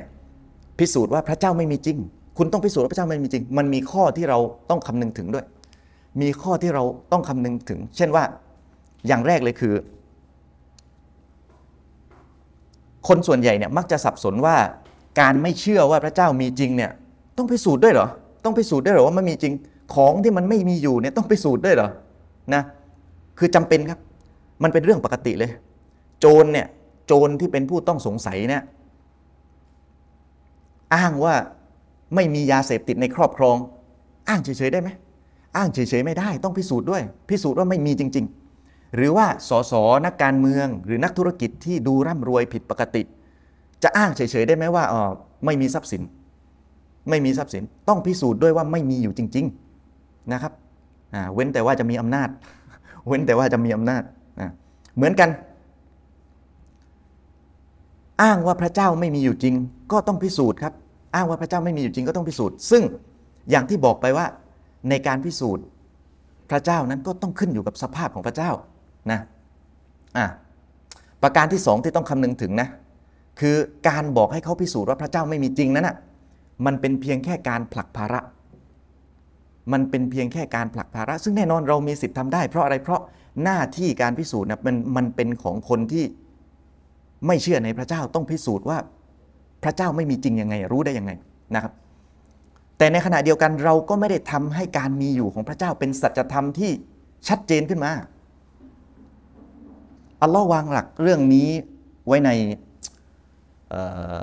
สุรตุนอันอามสุรที่ 6 องค์การที่ 116 อัลลอฮ์กล่าวว่าว่าอิงตุเตอักซารมังفي الأرض يضلوك عن سبيل اللهคือ ถ้าหากเจ้าหมายถึงท่านนบีมุฮัมมัดนะถ้าหากเจ้า ปฏิบัติตาม ถ้าหากเจ้าเชื่อฟังคนส่วนใหญ่บนหน้าแผ่นดินแล้วเขาพวกเขาจะทำให้เจ้าหลงออกไปจากทางของอัลลอฮ์ถ้าเชื่อฟังคนส่วนใหญ่ ปฏิบัติตามคนส่วนใหญ่เขาจะทำให้เจ้าเนี่ยหลงไปจากทางของอัลลอฮ์หมายความว่า คนส่วนใหญ่ก็อาจจะไม่ได้อยู่บนความถูกต้องเห็นไหม เนี่ยเราวางหลักไว้คนส่วนใหญ่ ไม่จำเป็นต้องอยู่บนทางที่ถูกต้องนะเพราะการที่คนทั่วไปเชื่อในสิ่งหนึ่ง ไม่ได้ทำให้สิ่งนั้นเป็นความจริงขึ้นมา คนทั่วไปคนส่วนใหญ่เชื่อ ไม่ได้ทำให้สิ่งนั้นเป็นความจริงขึ้นมา จริงอยู่ว่าคนที่มีทัศนะแหวกแนวจากคนส่วนใหญ่อะมีหน้าที่ต้องพิสูจน์นะมีหน้าที่ต้องพิสูจน์ แต่ทัศนะของคนทั่วไปอาจจะไม่ใช่ความจริงก็ได้เนี่ยสุชาติบอกกับสมชายว่าสมศักดิ์ไม่ใช่พ่อแท้ๆของคุณ สุชาติมีหน้าที่ต้องไปสูจน์นะ มีหน้าที่ต้องไปสูจน์ไม่ใช่ไล่สมชายไปตรวจดีเอ็นเอเอง มีหน้าที่ต้องไปสูจน์แต่ว่า มันก็ไม่แน่นี่ว่า สิ่งที่สุชาติพูดมันจะผิดใช่ไหมมันก็ไม่แน่ว่าสมศักดิ์กับสมชายเนี่ยเป็นพ่อลูกกันจริง ๆ ใช่ไหมอ่าความเชื่อของคนทั่วไปอะเขาเรียกว่ามันไม่ได้การันตีว่ามันจริง อาจจะจริงก็ได้ อาจจะไม่จริงก็ได้ เพราะการอ้างความจริงอย่างที่บอกไปตอนแรกเลยอัลลอฮ์วางหลักไว้ว่า การอ้างความจริงนะอัลลอฮ์วางหลักไว้ในสุรบากรอสุรที่สองการที่ 111 อัลลอฮ์ให้ถามหาหลักฐาน กุลฮาตูบุรฮานะกุมอิงกุตุมซอดิกินอัลลอฮ์ให้ถามหาหลักฐานการอ้างความจริงต้องเอาหลักฐานมานะดังนั้นมันเหมาะสมกว่าที่เราจะนำเสนอหลักฐานพิสูจน์พระเจ้าไปเลยนำเสนอนำเสนอหลักฐานพิสูจน์พระเจ้าในขณะเดียวกัน เราก็สร้างภาระให้กับเขาต้องพิสูจน์ว่าพระเจ้าไม่มีจริงอย่างไรด้วย คือไม่ใช่ผลักภาระอย่างเดียวไงเพราะในฐานะมุสลิมเนี่ยเราก็อยากจะพิสูจน์ให้เห็นว่าอัลลอฮ์เป็นพระเจ้าจริง ๆ อยากให้คนเชื่อมั่น ซึ่งการการที่มีคนมาถามว่า รู้ได้ยังไงว่าพระเจ้ามีจริงเนี่ยนี่มันโอกาสดีชัดๆ มันโอกาสดีชัดๆที่เราจะได้พิสูจน์ว่าพระเจ้ามีจริงอัลลอฮ์เป็นพระเจ้าที่แท้จริง อิสลามเป็นสัจธรรมสรุปคือ เราแกะจุดยืนของ ผู้ปฏิเสธพระเจ้าออกมาได้ว่า จุดยืนหนึ่งของเขาคือพระเจ้าไม่มีจริงนะเมื่อเขาถามว่า รู้ได้ยังไงว่าพระเจ้ามีจริงอะเราสามารถถามกลับไปได้เลยว่า เอาแล้วรู้ได้ยังไงล่ะว่าพระเจ้าไม่มีจริง ช่วยเอาหลักฐานมาพิสูจน์หน่อย ซึ่งเขาทำไม่ได้อยู่แล้วทำไม่ได้อยู่แล้ว ในขณะเดียวกันเราก็ยกหลักฐานของเราพิสูจน์พระเจ้าไปด้วย ซึ่งเรื่องหลักฐานนี้ เดี๋ยวจะคุยกันตอนหน้าإن شاء الله เอ่อเราก็ยกหลักฐานพิสูจน์ไปด้วยเพื่อ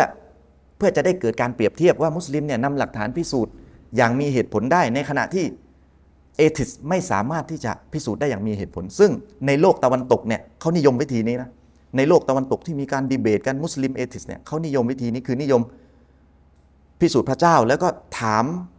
ถามให้เขาพิสูจน์ด้วยเรียกร้องให้เขาพิสูจน์ด้วยว่า รู้ได้ยังไงว่าพระเจ้าไม่มีจริงเอาหลักฐานมาอ่าและผลที่ออกมาจะปรากฏว่า ฝ่าย atheist จะไม่ไม่สามารถเอาหลักฐานมาได้เลยนะอันนี้ แต่โดยส่วนตัวแล้ว โดยส่วนตัวแล้ว ผมชอบวิธีที่สองมากกว่าผมชอบอีกวิธีหนึ่งมากกว่าซึ่งเป็นการโต้แย้งจุดยืนที่สองเป็นการโต้แย้งจุดยืนที่สองอเมื่อสักครู่ก็คือเป็นเรื่องจุดยืนที่หนึ่งวิธีการแย้งจุดยืนที่หนึ่งของของผู้ปฏิเสธพระเจ้า ซึ่งในการปฏิเสธพระเจ้ามันก็จะมีจุดยืนจุดยืนหนึ่งเลยคือเขาไม่เชื่อพระเจ้าไงไม่เชื่อว่ามีจริงเราก็ให้เขาพิสูจน์ให้เขาพิสูจน์จุดยืนนั้นไปนะอันนี้จะเป็นจุดยืนที่สองสมมุติว่ามุสลิมเราเนี่ยได้พิสูจน์พระเจ้าอย่างมีเหตุผลไปแล้ว ยกหลักฐานนู่นนี่นั่น พิสูจน์อย่างมีเหตุผลไปแล้วเอทิสก็อาจจะยังอยู่บนการทึกทักไปได้เรื่อย ๆ ว่าสิ่งที่มุสลิมนำเสนอนั้น อาจจะมีคำอธิบายอย่างอื่นที่ตอนนี้ยังไม่รู้นะหรือว่าหลักฐานที่มุสลิมนำเสนอนั้นที่บ่งชี้ว่าพระเจ้ามีจริงอะน่าจะเป็นแค่ความบังเอิญ หรือว่าทั้งหมดทั้งปวงเนี่ยเป็นการโยงเอาเองของมุสลิมหรือเปล่าอะไรเงี้ยคือที่เป็นอย่างนี้เนี่ยนะที่เป็นอย่างนี้ ก็เพราะว่าเขายังมีจุดยืนบางอย่างที่เขายึดถืออยู่ ยึดถืออยู่เป็นสัจธรรมเลย และจุดยืนนี้ยังไม่ได้ถูกตีแผ่ออกมาให้เห็นว่ามันเหลวไหล ไม่มีหลักฐานรองรับเขายึดถือจุดยืนนี้แหละจุดยืนที่สองเนี่ยเขายึดถืออยู่โดยที่คือเกาะมันอะยังยังคิดว่ามันจริงอะอะในความเป็นจริงแล้ว คนที่เชื่อว่าพระเจ้าไม่มีจริงเนี่ยเขาไม่ได้แค่เชื่อว่าพระเจ้าไม่มีจริงนะเขามีความเชื่ออื่นเป็นรากฐานด้วย คือเราต่างก็เห็นกันว่า ปรากฏการธรรมชาติมันอุบัติขึ้นมา มันเกิดขึ้นมาไม่ว่าจะเป็นดวงอาทิตย์ขึ้น ดวงจันทร์โคจรรอบโลก ฝนตกฟ้าร้องนะ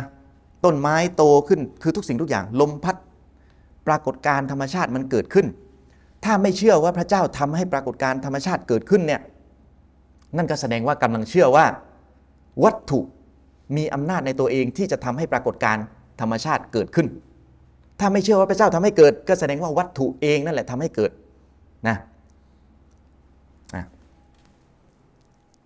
นี่คือจุดยืนที่สองวัตถุ มีอำนาจในตัวเอง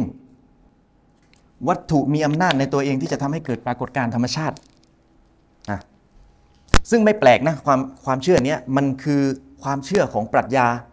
วัตถุนิยม หรือว่าปรัชญาสสสารนิยม materialism คือปรัชญาเนี้ยเชื่อว่าวัตถุมีอำนาจในตัวเองโดยปราศจากอำนาจของพระเจ้ามาเกี่ยวข้อง คือด้วยความเชื่อที่ตัดพระเจ้าออกจากสาระบบแบบเนี้ย ปรัชญาวัตถุนิยมจึงเป็นฐานความเชื่อของผู้ที่จะปฏิเสธพระเจ้า ไม่ว่าเขาจะรู้ตัวหรือเปล่าก็ตามนะครับ เพราะบางคนอาจจะไม่เคยรู้จักปรัชญา บางคนอาจจะไม่เคยรู้จัก ไม่เคยเรียนปรัชญาแต่ เชื่อว่าไม่มีสิ่งเร้นลับเหนือธรรมชาติอยู่เบื้องหลัง ปรากฏการธรรมชาตินะก็นี่แหละไปรับปรัชญาวัตถุนิยมมาสักทางนึงแล้ว ไม่ทางใดก็ทางหนึ่งนะครับ ผ่านระบบการศึกษา ผ่านสื่อออนไลน์ หรือผ่านหนังสือผ่านคนรอบตัวอะไรก็แล้วแต่นะผมเคยคุยกับเอทิสคนหนึ่งผมบอกว่าความเชื่อของคุณที่ว่าวัตถุมีอำนาจในตัวเองเนี่ยเป็นความเชื่อที่ไร้สาระ เขาบอกว่าเฮ้ยคุณมาแอดซูมตัวฉันได้ยังไง มายัดเยียดความเชื่อให้ฉันได้ยังไง คุณรู้ได้ไงว่าฉันเชื่ออย่างนี้ ผมก็บอกว่าเอ้า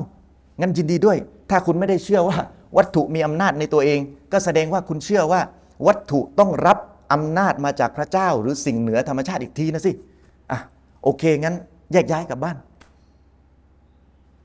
เนี่ยคือคนเราไม่รู้ตัวบางทีไม่รู้ตัวว่าตัวเอง ความเชื่อของตัวเองเนี่ยอยู่บนปรัชญาอะไร แต่เชื่อเชื่อเฉยๆ แต่ว่าไม่รู้ตัวอะประเด็นคือไอ้ความเชื่อเนี้ยความเชื่อเนี้ยเนี่ยความเชื่อว่าวัตถุมีอำนาจในตัวเอง ที่จะทำให้เกิดปรากฏการธรรมชาติเนี่ยอันนี้เลยคือจุดยืนที่กำลังอ้างสัจธรรม เบื้องหลังการปฏิเสธพระเจ้า ในการปฏิเสธพระเจ้าเนี่ยเขาเชื่ออันนี้นะเขาเชื่ออันนี้เลยเป็นรากฐาน เวลามุสลิมนะเวลามุสลิมพิสูจน์การมีอยู่ของพระเจ้าอย่างมีเหตุผลแล้ว ในความเป็นจริงมันควรจะได้ข้อสรุปไปโดยอัตโนมัติเลยว่า ปรากฏการธรรมชาติทั้งหลายเนี่ยมันเกิดจากพระเจ้า แต่ด้วยความที่เอทิสมีจุดยืนที่เชื่อมั่นว่าวัตถุมีอำนาจในตัวเองทำงานได้เองไม่เกี่ยวกับพระเจ้า การพิการพิสูจน์พระเจ้าที่มีเหตุผลเนี่ยก็จะถูกตีความถูกอธิบายแบบข้างๆคูข้างๆคูคูเพื่อให้ไปสอดคล้องกับจุดยืนที่เขาคิดว่าเป็นสัจธรรมเขาคิดว่าจริงอะอันเนี้ยคือเขาเกาะอันนี้อยู่ เพราะเขาปักหลักเชื่อไปแล้วว่า วัตถุมันทำงานได้เอง ดังนั้นเขาจึงอยู่บนการทึกทักว่า เขาเรียกอยู่ทึกอยู่บนการทึกทักว่ามันต้องมีคำอธิคำอธิบายทางธรรมชาติเสมอที่ไม่เกี่ยวกับพระเจ้าอะและจุดยืนนี้นะจุดยืนนี้มันอยู่ในที่ปลอดภัยมาตลอด จุดยืนเนี่ยอยู่ในที่ปลอดภัยมาตลอดเลย คือไม่มีคนไปถามไงว่ารู้ได้ยังไงว่าวัตถุมีอำนาจในตัวเอง รู้ได้ยังไง ช่วยเอาหลักฐานมาพิสูจน์หน่อย ไม่มีคนไปถาม ไม่มีคนไปตั้งข้อสงสัยจุดยืนนี้ อาจจะเพราะมุสลิมเองก็ไม่ได้เข้าใจอย่างถ่องแท้ว่ามันคือจุดตายของเอทิส เอทิสเองก็ไม่ได้แสดงออกถึงความเชื่อนี้ให้เป็นจุดขายด้วยอ่าเอทิสจะแสดงออกแค่ว่าเอทิสจะแสดงแสดงออกแค่ว่าพวกเขาเชื่อว่าวัตถุมีจริงทำไมถึงพวกเขาเชื่อว่าวัตถุมีจริง เพราะอะไร เพราะเขาเขาจะเสนอเขาจะโปรโมตตัวเองอยู่ตลอดเวลาว่าเขาจะเชื่อเฉพาะสิ่งที่สัมผัสได้ด้วยประสาทสัมผัสทั้ง 5 ไม่เชื่อในสิ่งเร้นลับ เหนือธรรมชาติ นั่นหมายความว่าอะไร เชื่อเฉพาะโลกของวัตถุว่ามีจริง พระเจ้าไม่เชื่อไงเชื่อเฉพาะโลกของวัตถุว่ามีจริง เมื่อเชื่อว่าวัตถุมีจริง เชื่อว่าวัตถุมีจริงนี่ต้องพิสูจน์ไหมเชื่อว่าวัตถุมีจริงไม่ต้องพิสูจน์แล้ว เพราะอะไรเพราะมุสลิมก็เชื่อ มุสลิมก็เชื่อเหมือนกันนะในขณะที่มุสลิมเชื่อว่าพระเจ้ามีจริง ต้องพิสูจน์ไหมต้องพิสูจน์เพราะอะไรเพราะเอติสเขาไม่เชื่อ จุดยืนนี้มันถูกตั้งข้อสงสัยไงจุดยืนของมุสลิมที่ว่าพระเจ้ามีจริงอะถูกตั้งข้อสงสัยในขณะที่วัตถุมีจริงเนี่ยต้องพิสูจน์ไหมไม่ต้องพิสูจน์ เพราะมุสลิมก็เชื่อ แต่ทีนี้พอเราเขาเรียกว่าพอเราจับได้แล้วว่า การปฏิเสธพระเจ้าเนี่ยมันจะมีการอ้างสัจธรรมอีกตัวหนึ่งก็คืออ้างว่าวัตถุมีอำนาจในตัวเองนี่อ้างสัจธรรมนะนั่นก็หมายความว่า เราสามารถ ลากจุดยืนที่ซ่อนอยู่เนี่ยออกมาได้เลย ลากจุดยืนเนี่ยออกมาได้เลย โดยเรียกให้เขาพิสูจน์ว่ารู้ได้ไงว่า วัตถุมีอำนาจในตัวเอง ช่วยเอาหลักฐานมาหน่อย ซึ่ง atheist จะไม่มีทางหาหลักฐานมาพิสูจน์ได้เลยนะความเชื่อนี้อยู่บนการเดาเอาเท่านั้น ผมไม่ได้พูดเวอร์เกินไปไปจากความเป็นจริงนะคือที่เชื่อว่าวัตถุมีอำนาจในตัวเองเนี่ยสิ่งต่างๆ มีอำนาจในตัวเองเนี่ยเกิดจากการเดาเอาจริง ๆ เดาเอาว่าวัตถุน่าจะมีอำนาจในตัวเอง มันน่าจะเป็นอย่างนี้แหละนะ ถามว่ามีหลักฐานไหมไม่มี อัลลอฮ์พูดถึงพวกเขาไว้ในสุรตุนอานามสุรที่ 6 องค์การที่ 116 ตอนท้ายท้ายอายะอัลลอฮ์บอกว่าอียัตบิอูนอิลลาซอนพวกเขาจะไม่ปฏิบัติตามนอกจากการนึกคิดเอาเองว่าอินฮุมอิลลายักรุซูนและสิ่งที่พวกเขาคิดนั้นน่ะไม่ใช่อื่นใดเลย เว้นแต่เป็นการคาดเดาเอาเท่านั้น เป็นการเดาเอานะครับ อ่าเพราะฉะนั้นเมื่อคุยกับเมื่อคุยถึงการมีอยู่จริงของพระเจ้าเนี่ยหรือมีคำถามมาถึงเราว่า รู้ได้ยังไงว่าพระเจ้ามีจริงเราสามารถตอบไปได้เลยว่า เราสามารถนี่ประโยคนี้สำคัญนะเราสามารถรู้ว่าพระเจ้ามีจริงได้ ด้วยการพิสูจน์ว่าปรากฏการธรรมชาติเกิดจากอำนาจของพระเจ้า ไม่ใช่อำนาจของวัตถุ เราสามารถรู้ว่าพระเจ้ามีอยู่จริงได้ ด้วยการพิสูจน์ว่าอำนาจปรากฏการธรรมชาติเนี่ยเกิดจากอำนาจของพระเจ้า ไม่ใช่อำนาจของวัตถุ วัตถุไม่ได้มีอำนาจในตัวเอง เราเห็นว่าเราเราจะเห็นว่าจุดยืนของเอทิสจะถูกตั้งข้อสงสัยขึ้นมาทันทีเลยนะเดิมทีจะไม่ถูกตั้งข้อสงสัยนะเขาเชื่อว่าวัตถุมีจริงเขาไม่ถูกตั้งข้อสงสัยหรอกเราเชื่อว่าพระเจ้ามีจริงเราถูกตั้งข้อสงสัยอะแต่ทีนี้พอเราถามแบบเมื่อสักครู่นี้จะกลายเป็นว่า เขาถูกตั้งข้อสงสัย จุดยืนเขาถูกตั้งข้อสงสัยเลย เพราะอะไรเพราะพอเราเขาเรียกว่า พออ้างว่าพระเจ้าทำให้เกิดปรากฏการธรรมชาติเนี่ยพอเราอ้างว่าพระเจ้าทำให้เกิดปรากฏการทางธรรมชาติเนี่ยในทางตรงกันข้าม ก็คือวัตถุไม่ได้มีอำนาจในตัวเองนะมันจะเป็นทางตรงกันข้ามเลยนี่มุสลิมเชื่อว่าเกิดจากพระเจ้า ความเชื่อว่าวัตถุมีจริงอะมันจะตรงข้ามกับพระเจ้ามีจริง คือเวลาเชื่อว่ามีอยู่อะจริงจริงๆว่าพระเจ้ามีจริงอะมันมันก็จะตรงข้ามกับความเชื่อว่าพระเจ้าไม่มีจริงด้วย แต่ในในขณะเดียวกันอะเวลาในถ้าพูดในแง่ของการเชื่อว่ามีอยู่อะเชื่อในว่ามีอยู่อะมันจะตรงข้ามแบบนี้ มุสลิมเชื่อว่าพระเจ้ามีจริงอะต้องพิสูจน์ไหมต้องพิสูจน์ atheist เชื่อว่าวัตถุมีจริง ต้องพิสูจน์ไหมไม่ต้องพิสูจน์แล้วเพราะมุสลิมก็เชื่อ มุสลิมเชื่อว่าอำนาจเกิดจากเขาเรียกว่าปรากฏการณ์ธรรมชาติเกิดจากพระเจ้า ต้องพิสูจน์ไหมต้องพิสูจน์แต่เราพิสูจน์ได้ atheist มันจะตรงข้ามกับนี้เลย atheist เชื่อว่า ปรากฏการธรรมชาติเกิดจากตัวของวัตถุเอง ต้องพิสูจน์ไหมต้องพิสูจน์เหมือนกันครับพอเราถามแบบนี้ปุ๊บจุดยืนของเขาจะถูกเอามาพิสูจน์ จะถูกเอามาพิสูจน์ ซึ่งเราในฐานะมุสลิมเนี่ยก็ยกหลักฐานไปพิสูจน์ก่อนได้เลย เราในฐานะมุสลิมก็จะยกหลักฐานไปพิสูจน์ก่อนได้เลย เพราะว่าเรามีหลักฐานเยอะแยะอยู่แล้ว เรายกหลักฐานไปพิสูจน์ก่อน แล้วค่อยเรียกให้เขาพิสูจน์นะครับ จริง ๆ วันนี้ไม่ใช่วันที่จะพูดถึงเรื่องหลักฐานแต่ไม่เป็นไรยกสักยกสักอันก็ได้อัลลอฮ์กล่าวไว้ในสุรตุนนบะสุรที่ 78 องค์การที่ 6 7อัลลอฮ์กล่าวว่าอัลัมนะจาลินอัรดอมิฮาดา เราไม่ได้ทำให้แผ่นดินราบเรียบไปหรอกหรือวัลจีบาละเอาตาดา และภูเขานั้นเป็นดังเอาตาดเอาตาดคืออะไร เอาตาดก็คือ หมุดปักหมุดปักเต็นท์หรือสิ่งที่ใช้ตรึง หรือสิ่งที่ใช้ตรึงอ่านี่คือแผ่นดินอ่านี่หมุดปักเต็นท์ตรึงให้มันมีความมั่นคงอัลลอฮ์เปรียบเทียบเอาตาดกับภูเขา วิทยาการสมัยใหม่รู้ว่าอันนี้ภูเขาแบบแบบคลาสสิกเลย มีดวงอาทิตย์ด้วยวิทยาการสมัยใหม่รู้ว่า ภูเขาเนี่ยที่เราเห็นมันสูงสูงๆเนี่ยในความเป็นจริงแล้ว มันมีรากฐานของมันที่ยาวกว่าส่วนที่โผล่ออกมาอีกอ่าเยอะเลยนะครับอะซึ่ง นอกนอกจากเรื่องว่ารูปลักษณ์มันคล้ายกันนะ คือหมุดปักเต็นเนี่ยหรือเอาตาร์เนี่ยลักษณะของมันก็คือส่วนที่อยู่เหนือแผ่นดินจะ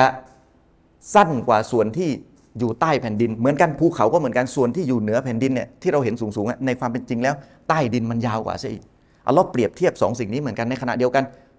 คุณสมบัติหรือหน้าที่ของมันก็จะคล้ายกันด้วย หมุดปักเต็นท์เนี่ยทำยึดตรึงให้ให้เต็นท์มันแน่น ให้สิ่งต่างๆ แน่นไม่ว่าจะเอาไปยึดตรึงอะไรก็ตามภูเขาก็เหมือนกัน ตามรอยต่อแผ่นเปลือกโลกหรือที่ต่างๆภูเขาจะทำหน้าหน้าที่ในการทำให้แผ่นเปลือกโลกเนี่ยมั่นคง ตรึงให้แผ่นเปลือกโลกมั่นคง หน้าที่มันคล้ายกัน แล้วถามว่าลักษณะอย่างนี้ ลักษณะอย่างนี้ความรู้ที่วิทยาการเขาเรียกว่าความรู้ที่วิทยาการสมัยใหม่ เพิ่งจะมาทราบเนี่ยมันจะเป็นไปได้ยังไงกันที่ท่านนบีมูฮัมมัดจะเอาความรู้เหล่านี้มา เป็นไปไม่ได้นะเป็นไปไม่ได้ในสมัยก่อนไม่มีใครรู้นะก็ต้องรับข้อมูลมาจากอัลลอฮ์ดังนั้นนี่เป็นหลักฐานบ่งชี้ว่า อัลลอฮ์เป็นผู้สร้างปรากฏการธรรมชาติ เพราะใครจะรู้เกี่ยวกับปรากฏการธรรมชาติได้ดี เท่ากับผู้สร้างปรากฏการธรรมชาติอ่าแล้วเราก็เรียกให้เอทิสพิสูจน์บ้าง เราเรียกให้เขาพิสูจน์บ้าง เราอาจจะนำเสนอสักหลักฐานหนึ่งหรือหนึ่งสองสามสี่หลักฐานก็แล้วแต่เรานะครับเอทิสต้องพิสูจน์จุดยืนของตัวเองได้ด้วยว่ารู้ได้ยังไงว่าอำนาจเป็น เกิดจากวัตถุเองเกิดจากวัตถุไม่เกี่ยวกับพระเจ้ารู้ได้ยังไง ต้องพิสูจน์ด้วยนะครับผลัดกันพิสูจน์ ซึ่งเราก็พูดไปอย่างนั้นแหละว่าให้ผลัดกันพิสูจน์อะจริง ๆ เรารู้อยู่แก่ใจแล้วว่าเอทิสไม่มีทางจะหาหลักฐานมาพิสูจน์ได้ แต่ที่บอกให้ผลัดกันพิสูจน์เนี่ยก็เพื่อที่จะให้เขารู้ตัวว่าตัวเองน่ะเชื่อในสิ่งที่ไม่มีหลักฐานพิสูจน์ได้นะครับ ในขณะที่มุสลิมมีหลักฐานที่สมเหตุสมผล เราต้องเรียกร้องให้เขา เอาหลักฐานมาพิสูจน์ด้วยนะ อย่าลืมเราต้องเรียกร้องให้เขาเอาหลักฐานมาพิสูจน์ด้วย ไม่งั้นการพิสูจน์พระเจ้าของเราเนี่ยพิสูจน์ไปเท่าไหร่ก็เท่านั้นเขายังยึดติดเขายังมีตัวที่เกาะอยู่ยังไม่รู้สึกตัวตัวเอง หลงยังไม่รู้สึกตัวตัวเองงมงายยึดถือในสิ่งที่ไม่มีหลักฐานยังไม่รู้สึกตัวนะครับ ซึ่งสิ่งที่ผมพูดไปทั้งหมดเนี่ยนะมันไม่ใช่วิธีการใหม่นะ ไม่ใช่เรื่องใหม่ วิธีการอ้างสิทธิ์ว่าปรากฏการธรรมชาติมาจากอัลลอฮ์ไม่ได้มาจากวัตถุเนี่ยไม่ใช่เรื่องใหม่ มันเป็นวิธีการที่อัลลอฮ์ใช้ตลอดทั้งเล่มกุรอานเลย ตลอดทั้งเล่มกุรอาน ซึ่งจี้ไปที่จุดยืนที่แท้จริงของผู้ปฏิเสธอัลลอฮ์เลย เพราะงั้นผมจึงชอบวิธีการนี้มากกว่า แต่บางทีเราอาจจะแค่ไม่ตระหนักอะเวลาเราอ่านกุรอานเนี่ยอะเราอาจจะพบพวก องค์การประเภทที่อัลลอฮ์อ้างสิทธิ์เอาดื้อๆเลยว่าเช่นว่าอัลลอฮ์พระองค์ทำให้ฝนตกเคยได้ยินไหมแนวๆว่าพระองค์อัลลอฮ์ทำให้ฝนตก พระองค์ทำให้เมฆเป็นประโยชน์แก่สิ่งมีชีวิต พระองค์ทำให้ลมพัดเรือแล่นได้ พระองค์ทำให้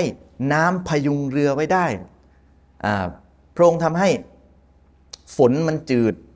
ไม่เค็มจัด พระองค์ดึงนกไว้ไม่มีสิ่งใดจะมาดึงนกไว้ได้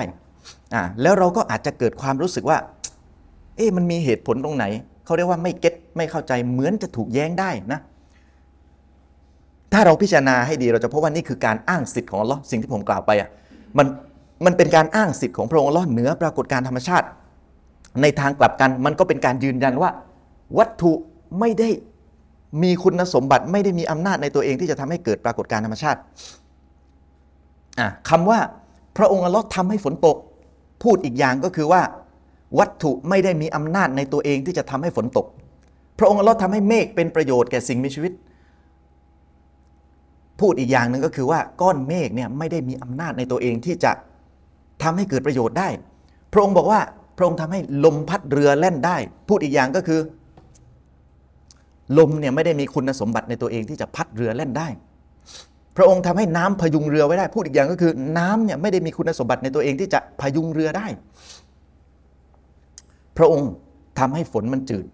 พูดอีกอย่างก็คือ วัตถุไม่ได้มีอำนาจในตัวเองที่จะทำให้ฝนมันจืด แต่เป็นพระองค์ต่างหากที่ทำพระองค์ดึงนกไว้ไม่มีสิ่งใดจะดึงนกไว้ได้ พูดอีกอย่างก็คือ วัตถุไม่ได้มีอำนาจในตัวเองที่จะดึงนกไว้ได้ มีอีกหลายอย่างเลยเต็มทั่วทั้งกุรอานเลย ถ้าเราเข้าใจสิ่งที่ผมพูดกลับไปอ่านกุรอานอีกที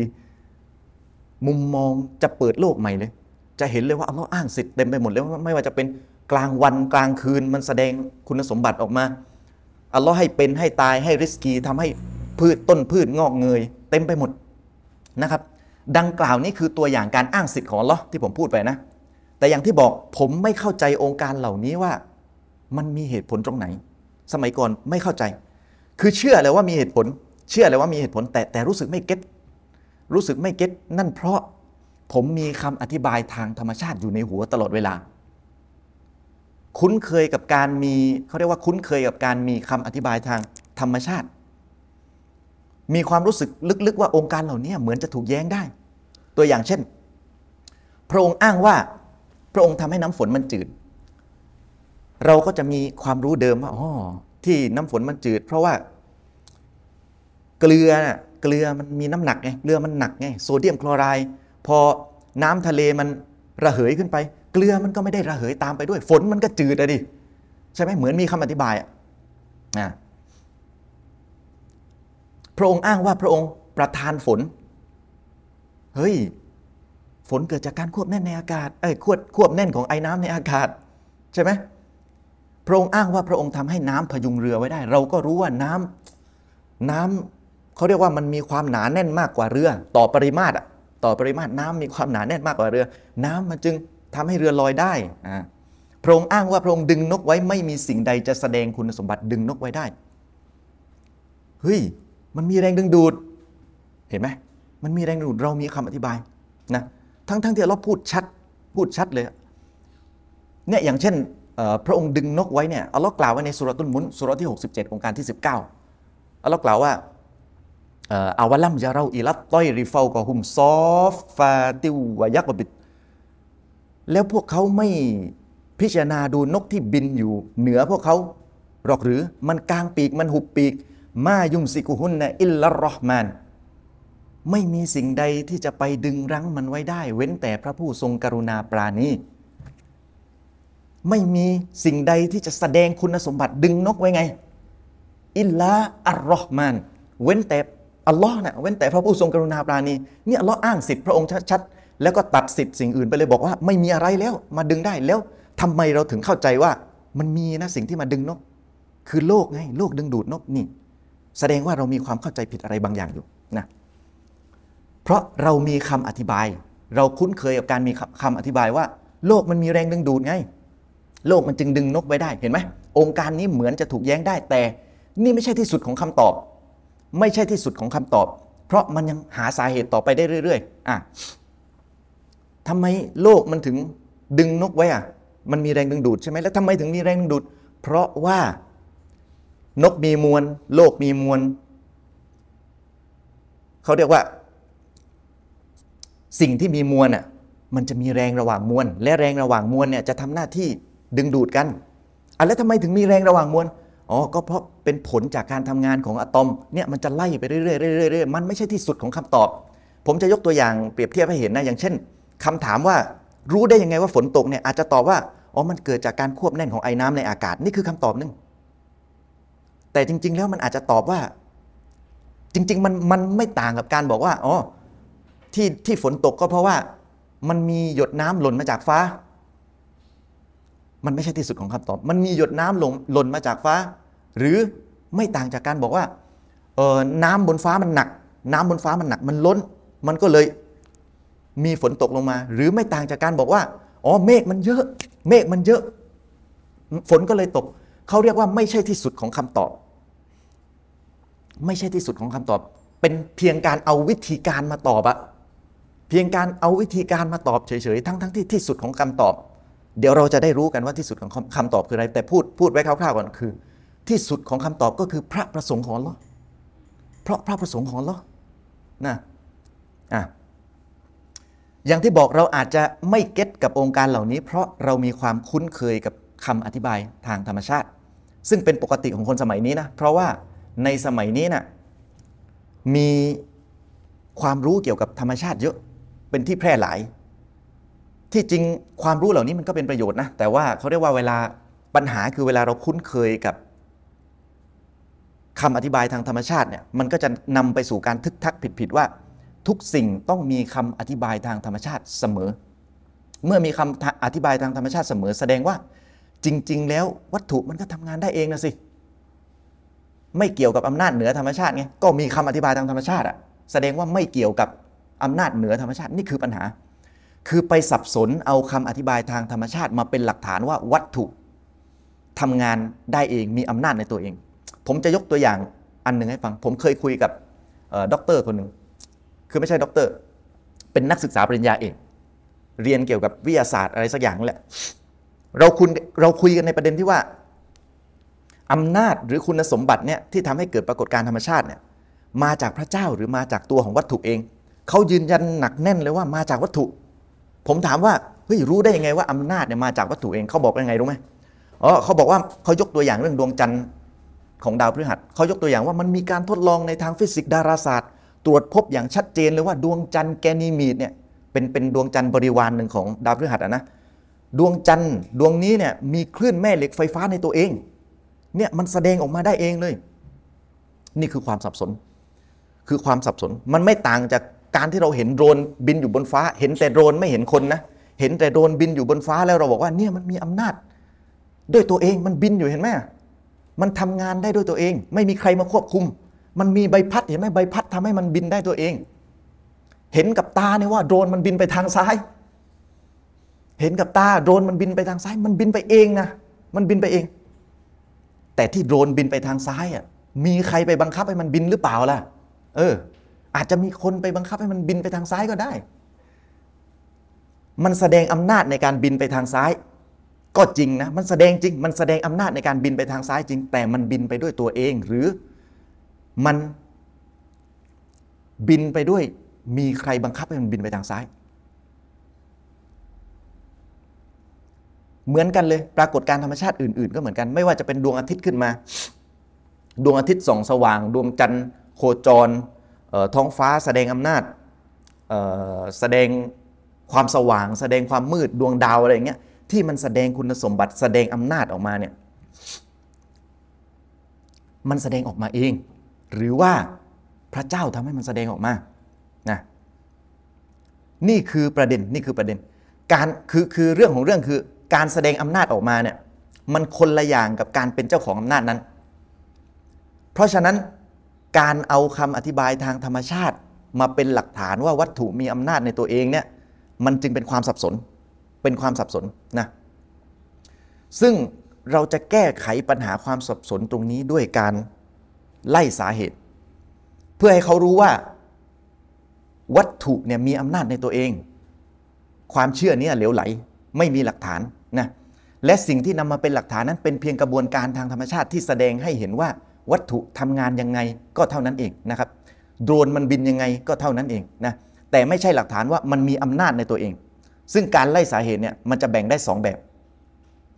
มันจะแบ่งได้ 2 แบบคือ ไล่สาเหตุการมีตัวตน แล้วก็ไล่สาเหตุการมีคุณสมบัติ ไล่สาเหตุการมีตัวตนและไล่สาเหตุการมีคุณสมบัติ ไล่สาเหตุการมีตัวตนคืออะไร ไล่สาเหตุการมีตัวตนก็คือ เราเนี่ยมีตัวตนขึ้นมาใช่ไหมเราก็ต้องมีสาเหตุ เช่น จากพ่อแม่ พ่อแม่ก็ต้องมีตัวตนขึ้นมาได้จากปู่ย่าตายาย ปู่ย่าตายายก็ไล่ไปเรื่อยๆ หรือว่าจักรวาลนนี้อะจักรวาลนนี้มีสาเหตุมาจากอะไร ก็มีสาเหตุมาจากพระเจ้าอะมีตัวตนมา เนื่องจากพระเจ้าให้มีหรือว่าพืชเนี่ยมีสาเหตุมาจากอะไร จากเมล็ดพันธุ์เมล็ดพันธุ์มีสาเหตุมาจากต้นพืชอีกต้นหนึ่งอะไรอย่างนี้ นี่คือการไล่สาเหตุการมีตัวตน ส่วนไล่สาเหตุการมีคุณสมบัติคือ ไล่สาเหตุการมีคุณสมบัติคือใบไม้อะอย่างเช่น ใบไม้ ใบหนึ่งเนี่ยทำไมมันมีสีเขียว มันแสดงอำนาจมันแสดงคุณสมบัติออกมาเป็นสีเขียวทำไมถึงมีสีเขียว ก็เพราะว่าเออมันมีเซลล์ที่ให้สีเขียวทำไมเซลล์ถึงให้สีเขียว ก็เพราะว่าในเซลล์นะมีเม็ดพลาสติกอยู่ แล้วทำไมเม็ดพลาสติกถึงให้สีเขียว ก็เพราะในเม็ดพลาสติกมี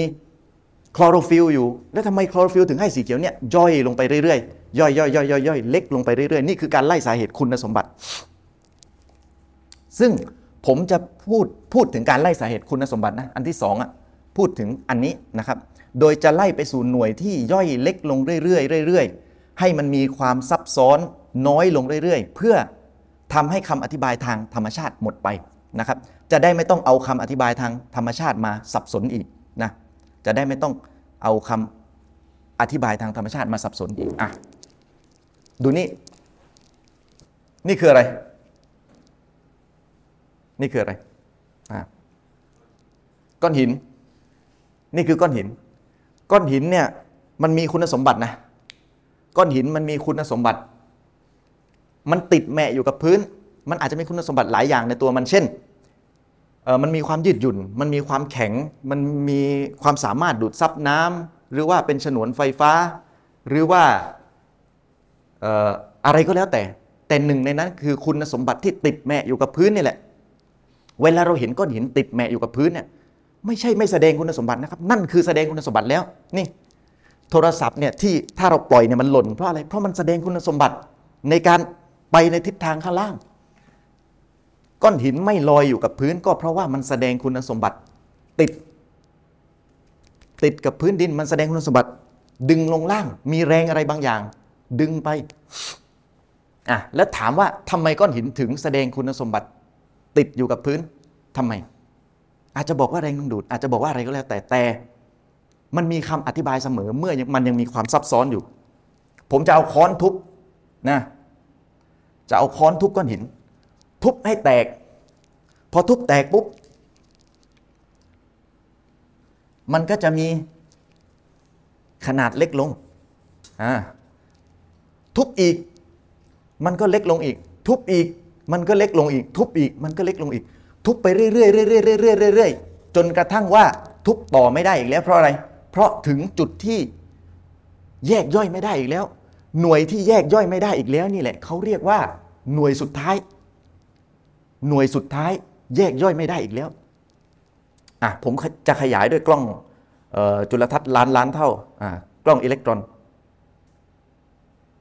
นี่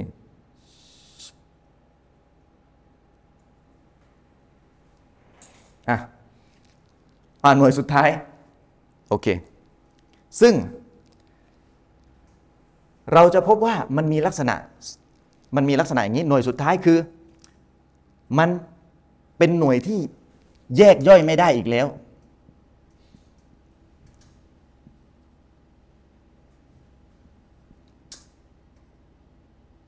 และอีกลักษณะคือมันไม่เหลือความซับซ้อนอะไรอีกแล้ว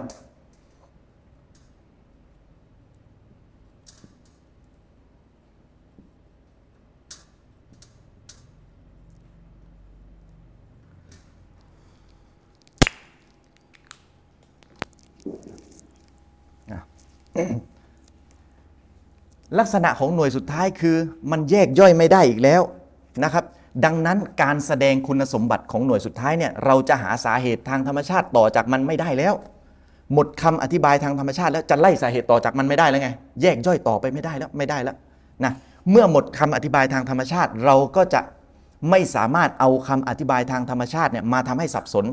คิดว่ามันทำงานได้ด้วยตัวเองเอามาสับสนไม่ได้แล้ว ในขณะเดียวกันการที่มันหมดคำอธิบายทางธรรมชาติ หรือหาสาเหตุทางธรรมชาติไม่ได้เนี่ยมันก็คือภาวะเหนือธรรมชาตินั่นเองนะครับ ของขลังเนี่ยถูกถือว่าเป็นสิ่งเหนือธรรมชาติเพราะอะไร เพราะมันมันให้คุณสมบัติทำนู่นทำนี่ได้โดยที่ไม่ต้องหาสาเหตุทางธรรมชาติแล้ว หาไม่ได้แล้ว นี่คือของขลังอะเหมือนกันหน่วยสุดท้ายที่เอทิสเชื่อว่ามันทำงานได้เอง หาสาเหตุทางธรรมชาติไม่ได้แล้วนี่ก็มีสภาพเดียวกันเลย มีสภาพเดียวกับของขลังอ่าไม่ต่างกันเอาแล้วถ้าอย่างนั้นเอทิสก็เชื่อในสิ่งเหนือธรรมชาติสิใช่ไง ใช่แต่ไม่รู้ตัว ใช่ อืมแล้วหน่วยสุดท้ายลองคิดดูหน่วยสุดท้ายเนี่ยมีอยู่กี่หน่วยต่อ มีกี่ล้านหน่วยต่อหนึ่งอะตอมอะตอมมีกี่อะตอมต่อก้อนหินหนึ่งก้อน แล้วก็ก้อนหินมี กี่ล้านก้อนทั่วทั่วทั้งจักรวาลนี้แล้วสสารอื่นอีกอะสสารอื่นอีก นอกจากก้อนหิน พลังงานอีก ตกลงใครกันแน่ที่เชื่อสิ่งศักดิ์สิทธิ์มากกว่ากัน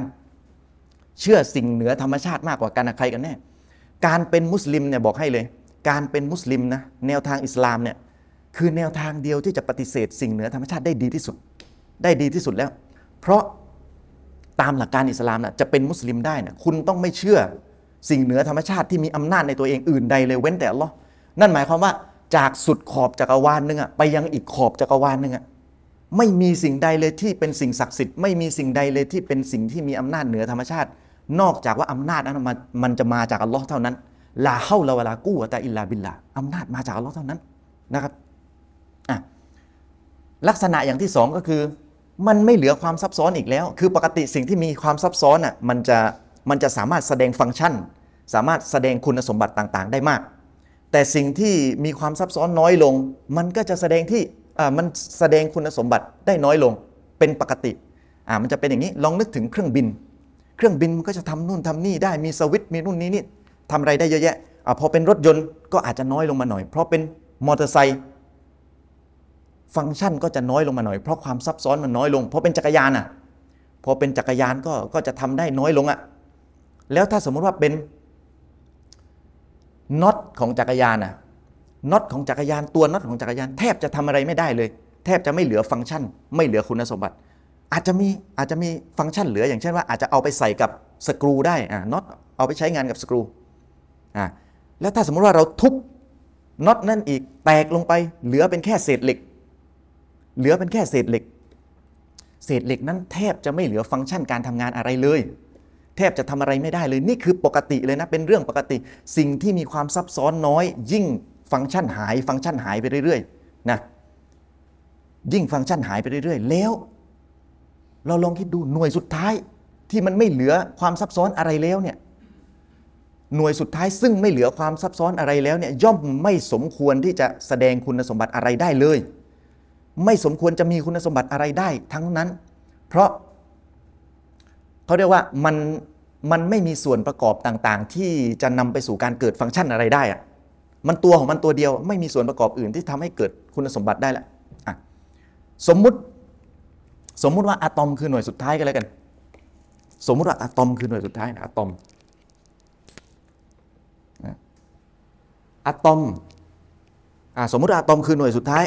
เราบอกว่าไอ้หน่วยที่ย่อยที่เล็กที่สุด คืออะตอมเนี่ยอะพูดเป็นพื้นฐานเผื่อที่คนไม่รู้ คืออะตอมเนี่ยคือหน่วยที่เล็กที่สุด ที่เป็นหน่วยย่อยของทุกสรรพสิ่งนะเป็นหน่วยย่อยของทุกทุกสิ่งทุกอย่างอะทุกอย่างประกอบขึ้นมาจากอะตอมอะไรประมาณนี้อะซึ่งมันคือหน่วยที่เล็กที่สุดแบบเล็กที่สุดในระดับหนึ่งอะจริง ๆ มีของที่เล็กกว่ามันอีกอะเราถามว่าหน่วยที่ย่อยขนาดนี้เนี่ยมันจะทำงานได้ยังไง มันจะทำงานได้ยังไงอิอิเล็กตรอนเนี่ยมันจะบินรอบอะตอมให้เกิด เขาเรียกว่าให้เกิดสนามแม่เหล็ก ให้เกิดการทำงานต่างๆ ได้ยังไง มันไม่สมควรจะทำงานได้แล้วถ้ามีคนมาอ้างว่าเอ่อที่อิเล็กตรอนมันทำงานได้ก็เพราะว่าอิเล็กตรอนมีประจุลบ แล้วก็โปรตอนมีประจุบวก เพราะฉะนั้นประจุลบกับประจุบวก มันจึงทำงานดึงดูดกัน มันก็เลยเอ่ออิเล็กตรอนก็เลยบินได้บินได้ มันก็เลยบินได้ คือก็ถ้าพูดอย่างนั้นก็แสดงว่าอะตอมยังไม่ใช่หน่วยที่ย่อยที่สุดใช่ไหมยังไม่ใช่หน่วยสุดท้ายเพราะอะไร เพราะมันแยกย่อยไปได้ไง มันมีองค์ประกอบไง คุณแยกองค์ประกอบเป็นอะตอมเออเป็นอิเล็กตรอนเป็นโปรตอนอะไรเงี้ยอะสมมุติว่าอิเล็กตรอนเป็นหน่วยสุดท้ายอะสมมุติว่าอิเล็กตรอนเป็นหน่วยสุดท้ายอะมันบินได้ยังไงอะมันบินรอบอะตอมได้ยังไง มันบินได้ยังไง ทั้งทั้งที่มันเป็นส่วนที่ แยกย่อยไม่ได้แล้ว ไม่ควรจะมีคุณสมบัติอะไรแล้ว ไม่เหลือความซับซ้อนอะไรแล้ว นกจะบินได้มันยังต้องมีกล้ามเนื้อ มันยังต้องมีปีก เครื่องบินบินได้มันต้องมีเครื่องยนต์ มีปีก มีใบพัดมีนะรถยนต์มันจะเคลื่อนที่ได้มันต้องมีล้อมีเครื่องยนต์ คือทุกอย่างต้องมีเหตุเขาเรียกว่าทุกอย่างมันต้องมี มีความสามารถมีมีความซับซ้อนพอที่จะทำให้มันทำหน้าที่ได้ แต่อิเล็กตรอนถ้ามันเป็นหน่วยสุดท้ายอะ ใบพัดก็ไม่มี แล้วทำไมทำไมมันถึงทำงานได้ทำไมมันถึงแสดงประจุลบออกมาได้ เคยมีมุสลิมคนหนึ่งคุยกับผม ซึ่งเขาก็บริสุทธิ์ใจอะนะเขาบริสุทธิ์ใจเขาก็บอกว่าบอกกับผมว่าเฮ้ยอิเล็กตรอนมันมีมันมีประจุลบจริง ๆ นะ โปรตอนก็มีประจุบวกจริงๆนะมันมีของมันอย่างนั้นจริง ๆ มันจึงทำงานได้ เขาเข้าใจว่าผม ผมคงไม่เชื่อว่ามันมีประจุลบ ผมไม่ได้มีปัญหาอะไรที่อิเล็กตรอนจะมีประจุลบ ไม่ได้มีปัญหาอะไรที่โปรตอนจะมีประจุบวก ไม่มีปัญหาปัญหาของผมคือ ไอ้ที่มันมีอะมันมันแสดงคุณสมคุณสมบัติอย่างนั้นอะอัลลอฮ์ให้มันมีหรือมันมีด้วยตัวเอง แค่นั้นเอง เพราะอัลลอฮ์คือผู้วิเศษย่อมทำได้ แต่ถ้าคุณจะให้มันมีด้วยตัวเอง แสดงว่าคุณกำลังจะให้มันวิเศษ เพราะอะไรเพราะคุณหาสาเหตุต่อจากนี้ไม่ได้แล้ว นึกออกไหมหาสาเหตุไล่ต่อจากมันไม่ได้แล้ว นี่อย่างนี้เป็นต้น นะครับอะพอพูดว่าหน่วยสุดท้ายปุ๊บ เราก็จะเห็นภาพแล้วว่า มันเป็นหน่วยหน่วยเดียวที่ไม่เหลือความซับซ้อนอะไรอีกแล้ว ไม่ควรจะแสดงคุณสมบัติ หรือฟังก์ชันการทำงานใด ๆ ทั้งสิ้น เว้นแต่ว่าอัลลอฮ์จะทำให้มันแสดงคุณสมบัติออกมาหรือเว้นแต่ว่าหน่วยสุดท้ายมันจะมีอำนาจวิเศษในตัวเอง ที่จะแสดงคุณสมบัติออกมา ซึ่งคุณต้องพิสูจน์นะ อันนี้คุณต้องพิสูจน์นะ ทำไมผมถึงเรียกว่าเป็นอำนาจวิเศษก็อย่างที่บอก เพราะมันหาสาเหตุทางธรรมชาติไม่ได้อีกแล้ว พูดง่าย ๆ ก็คือ เราเลี่ยงความเชื่อเรื่องอำนาจวิเศษเหนือธรรมชาติไม่ได้ เราเลี่ยงไม่ได้ เพียงเพียงแต่อยู่ที่ว่าเราจะเชื่อว่าอำนาจวิเศษเหนือธรรมชาติมีแค่อัลลอฮ์องเดียว หรืออำนาจวิเศษเหนือธรรมชาตินั้น มีเต็มไปทั่วทั้งจักรวาลเลยนั่นแหละอะก้อนหินที่แสดงคุณสมบัติติดแมะอยู่กับพื้นเนี่ยนี่มันเป็นเพียงแค่ ผลจากการประกอบขึ้นจากหน่วยสุดท้ายเท่านั้นเองเนี่ยหน่วยสุดท้ายหลายๆหน่วยประกอบขึ้นเป็นก้อนหิน เป็นล้านๆหน่วยประกอบขึ้นเป็นก้อนหินอ่าซึ่งหน่วยสุดท้ายอย่างที่บอกมันไม่มีคุณสมบัติ ไม่ควรจะมีคุณสมบัติอะไร ก้อนหินเองจึงไม่ควรจะมีคุณสมบัติอะไรด้วย ไม่ควรจะมีคุณสมบัติอะไรด้วย ดังนั้น มันจึงไม่ควรที่จะแสดงคุณสมบัติติดอยู่กับพื้นได้เลย ไม่ควรจะแสดงคุณสมบัติอื่น ๆด้วย ไม่ควรเลยนอกจาก อัลลอฮ์จะดึงมันติดไว้ นอกจากอัลลอฮ์จะดึงมันติดไว้นะการอ้างว่าก้อนหินติดกับพื้นได้เองเนี่ยไม่เกี่ยวกับพระเจ้า ก็คือการอ้างว่าก้อนหินมีอำนาจวิเศษเหนือธรรมชาติ แต่อำนาจวิเศษนั้นแค่ไม่ได้มาจากพระเจ้าไงแต่อำนาจวิเศษนั้นมาจากหน่วยสุดท้ายเป็นล้านล้านๆหน่วยที่ประกอบขึ้นกันเป็นก้อนหิน เห็นไหมเรามองออกแล้วยังว่าที่สุดของคำตอบคืออะไร ที่สุดของคำตอบเวลาเกิดปรากฏการธรรมชาติอะจริงๆอะคำตอบว่าเพราะมันเป็นเป็นเพราะพระประสงค์ของอัลลอฮ์เนี่ยดูผิวเผินมันเป็นคำที่แบบงมงายอะจริง ๆ ไม่งมงายนะครับ มันเป็นเพราะพระประสงค์ของเรานี่คือที่สุดของคำตอบแล้ว ถ้าจะตอบแบบเอทิสสมมุติคนที่ไม่เชื่อพระเจ้านะถ้าจะตอบแบบแบบคนที่ไม่เชื่อพระเจ้า ปรากฏการธรรมชาติเกิดจากอะไร ฝนตกอะเกิดเกิดจากอะไร เกิดขึ้นจากสิ่งวิเศษ ที่ไม่ต้องการสาเหตุทางธรรมชาติเป็นล้านล้านๆหน่วยทำงานร่วมกันด้วยความบังเอิญจนเกิดเป็นระบบธรรมชาติที่ทำงานได้ แล้วก็มันลงล็อกแครกเกิดเป็นอาฝนตก นั่นแหละ นี่คือความไร้สาระนะครับการบอกว่าก้อนหินติดกับพื้นได้เองอะการบอกว่าก้อนหินที่ติดกับพื้น นี่ก้อนหินนี่พื้น การบอกว่าก้อนหินติดกับพื้นได้เอง ไม่ต่างจากไม่ต่างจากการบอกว่าก้อนหินบินได้ ไม่ต่างจากบอกว่าก้อนหินบินได้ อ่านี่นี่นี่ก้อนหิน นี่พื้นดิน อ่านี่มันบินได้ ก้อนหินบินได้ โดยไร้เหตุผล ไม่ต่างกันเลยนะ เพราะอะไร อ่าคือความเชื่อว่าก้อนหินบินได้ โดยไร้เหตุผลเนี่ยมันภาวะไร้เหตุผลมันอยู่ที่ตัวก้อนหินเลย ภาวะไร้เหตุผลมันอยู่ที่ตัวก้อนหินมันถึงมองง่าย แต่ความเชื่อว่า ก้อนหินติดอยู่กับพื้นได้เองเนี่ยมันมันจะแยบยนต์หน่อย มันจะผลักภาวะไร้เหตุผลให้ไปอยู่ที่หน่วยสุดท้าย มันจะผลักภาวะไร้เหตุผลไปอยู่ที่หน่วยสุดท้าย แต่ก่อนจะไล่ไปถึงหน่วยสุดท้ายอะอ๋อมันเขาเรียกว่ามันมีคำอธิบายทางธรรมชาติตลอดทางเลยอ่าอย่างเช่นก้อนหินติดอยู่อยู่กับพื้นได้มีแรงดึงดูดแรงดึงดูดเกิดจากอย่างนั้นอย่างนี้ไล่ไปถึงนู่นนี่นั่นเลย มันมีคำอธิบายทางธรรมชาติตลอดทาง ก็เลยทำให้คนสับสน ดูเหมือนมันมีเหตุผล ทั้งทั้งที่มันประกอบขึ้นมาเนี่ยมันประกอบขึ้นมาจากความไร้เหตุผลเป็นล้านล้านๆหน่วยเลย ในขณะที่ก้อนหินที่บินได้เนี่ยมันคือความไร้เหตุผลแค่หน่วยเดียว ดูนะทีนี้เมื่อมาถึงหน่วยสุดท้ายแล้วเราก็ย้อนถาม ย้อนกลับไปถามคำถามเดิมเลยว่า รู้ได้ยังไงว่าหน่วยสุดท้ายมีอำนาจในตัวเอง เพิ่มคำว่าหน่วยสุดท้ายไป รู้ได้ยังไงว่าวัตถุหน่วยสุดท้ายมีอำนาจในตัวเอง ทีนี้ เขาจะไม่สามารถเอาคำอธิบายทางธรรมชาติมาทำให้สับสนได้แล้วว่า วัตถุมีอำนาจในตัวเองเพราะอะไรเพราะเหลือแค่หน่วยสุดท้ายแล้วเอามาไม่ได้แล้วอะเขาจะเริ่มรู้ตัวแล้วว่าเขาหาหลักฐานอะไรมาไม่ได้ เขาจะรู้ตัวว่าความเชื่อของเขาที่ว่าวัตถุมีอำนาจในตัวเอง ที่จะทำให้เกิดปรากฏการณ์ธรรมชาติเนี่ยความเชื่อนั้นนะที่เป็นจุดยืนเขาอะเป็นแค่ความศรัทธาที่มืดบอด งมงาย blind faith ไม่มีหลักฐานมาสนับสนุน นี่คือการแย้งจุดที่การแย้งจุดยืนว่าวัตถุมีอำนาจในตัวเองนะนี่คือส่วนที่สองซึ่งก็จบเท่านี้ สรุปก็คือสรุปนิดนึง เมื่อเราพูดเกี่ยวเมื่อเราพูดกันเกี่ยวกับเรื่องของพระเจ้ามีจริงหรือเปล่า หรือมีคำถามมาอย่างเราว่า เรารู้ได้ยังไงว่าพระเจ้ามีจริง เราสามารถแกะจุดยืนของผู้ปฏิเสธพระเจ้าออกมาได้สองอย่าง อย่างแรกคือ พวกเขาอ้างว่าพระเจ้าไม่มีจริง อย่างที่สองอ้างว่าวัตถุมีอำนาจในตัวเองที่จะทำให้เกิดปรากฏการณ์ธรรมชาติได้ ซึ่งทั้งสองจุดยืนนี้เป็นจุดยืนที่อ้างสัจธรรม เป็นการอ้างสัจธรรมที่ขัดแย้งกับอิสลามนะ เมื่ออ้างสัจธรรมเราต้องทำไงถามหาหลักฐานได้เลย เพราะเขาจะไม่มีหลักฐาน อัลลอฮ์ไม่ได้สร้างหลักฐานเตรียมไว้ให้พวกเขา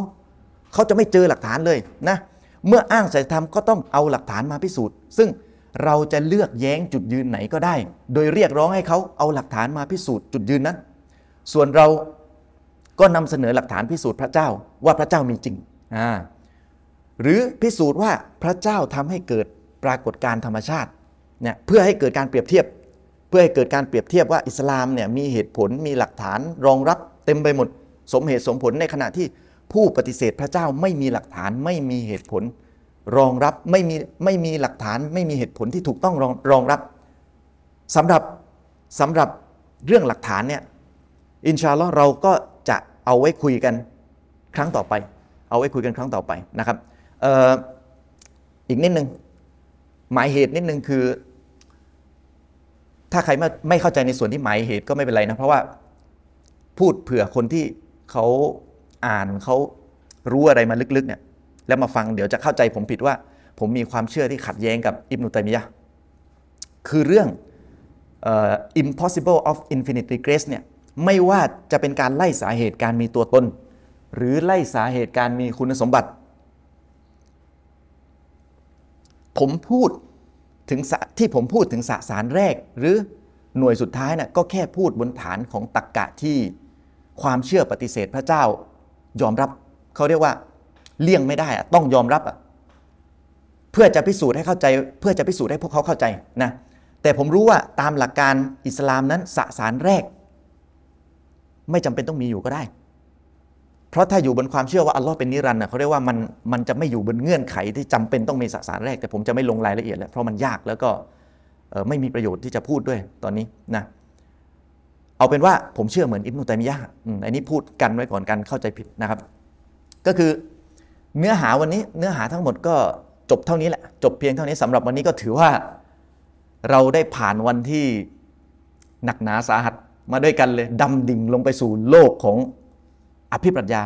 เพื่อจะโต้อภิปรัชญาเพราะเขาอยู่บนฐานความคิดอภิปรัชญานะซึ่งแน่นอนว่ามันเป็นอะไรที่ยาก ยากแน่นอนเข้าใจยากหนักหัว ซึ่งถ้าใครไม่เข้าใจก็ไปดูย้อนหลังได้ ไปดูย้อนหลังได้ เพราะว่ามันเป็นอะไรที่ถ้าเข้าใจแล้วอะมันจะมีประโยชน์มาก มองโลกเปลี่ยนไปเลยเนี่ยเนี่ยเห็นโทรศัพท์ตั้งอยู่เนี่ยอัลลอฮ์อำนาจของอัลลอฮ์ชัด ๆ คือเห็นเห็นความวิเศษของสิ่งต่างๆ เห็นโลกเปลี่ยนไปเลยนะ ในส่วนของวันนี้นะถ้ามีอะไรผิดพลาดก็ขอ maaf ขออภัยไว้นะที่นี้ด้วยก็แล้วกันนะครับ وبالله التوفيق والهداية السلام عليكم ورحمة الله وبركاته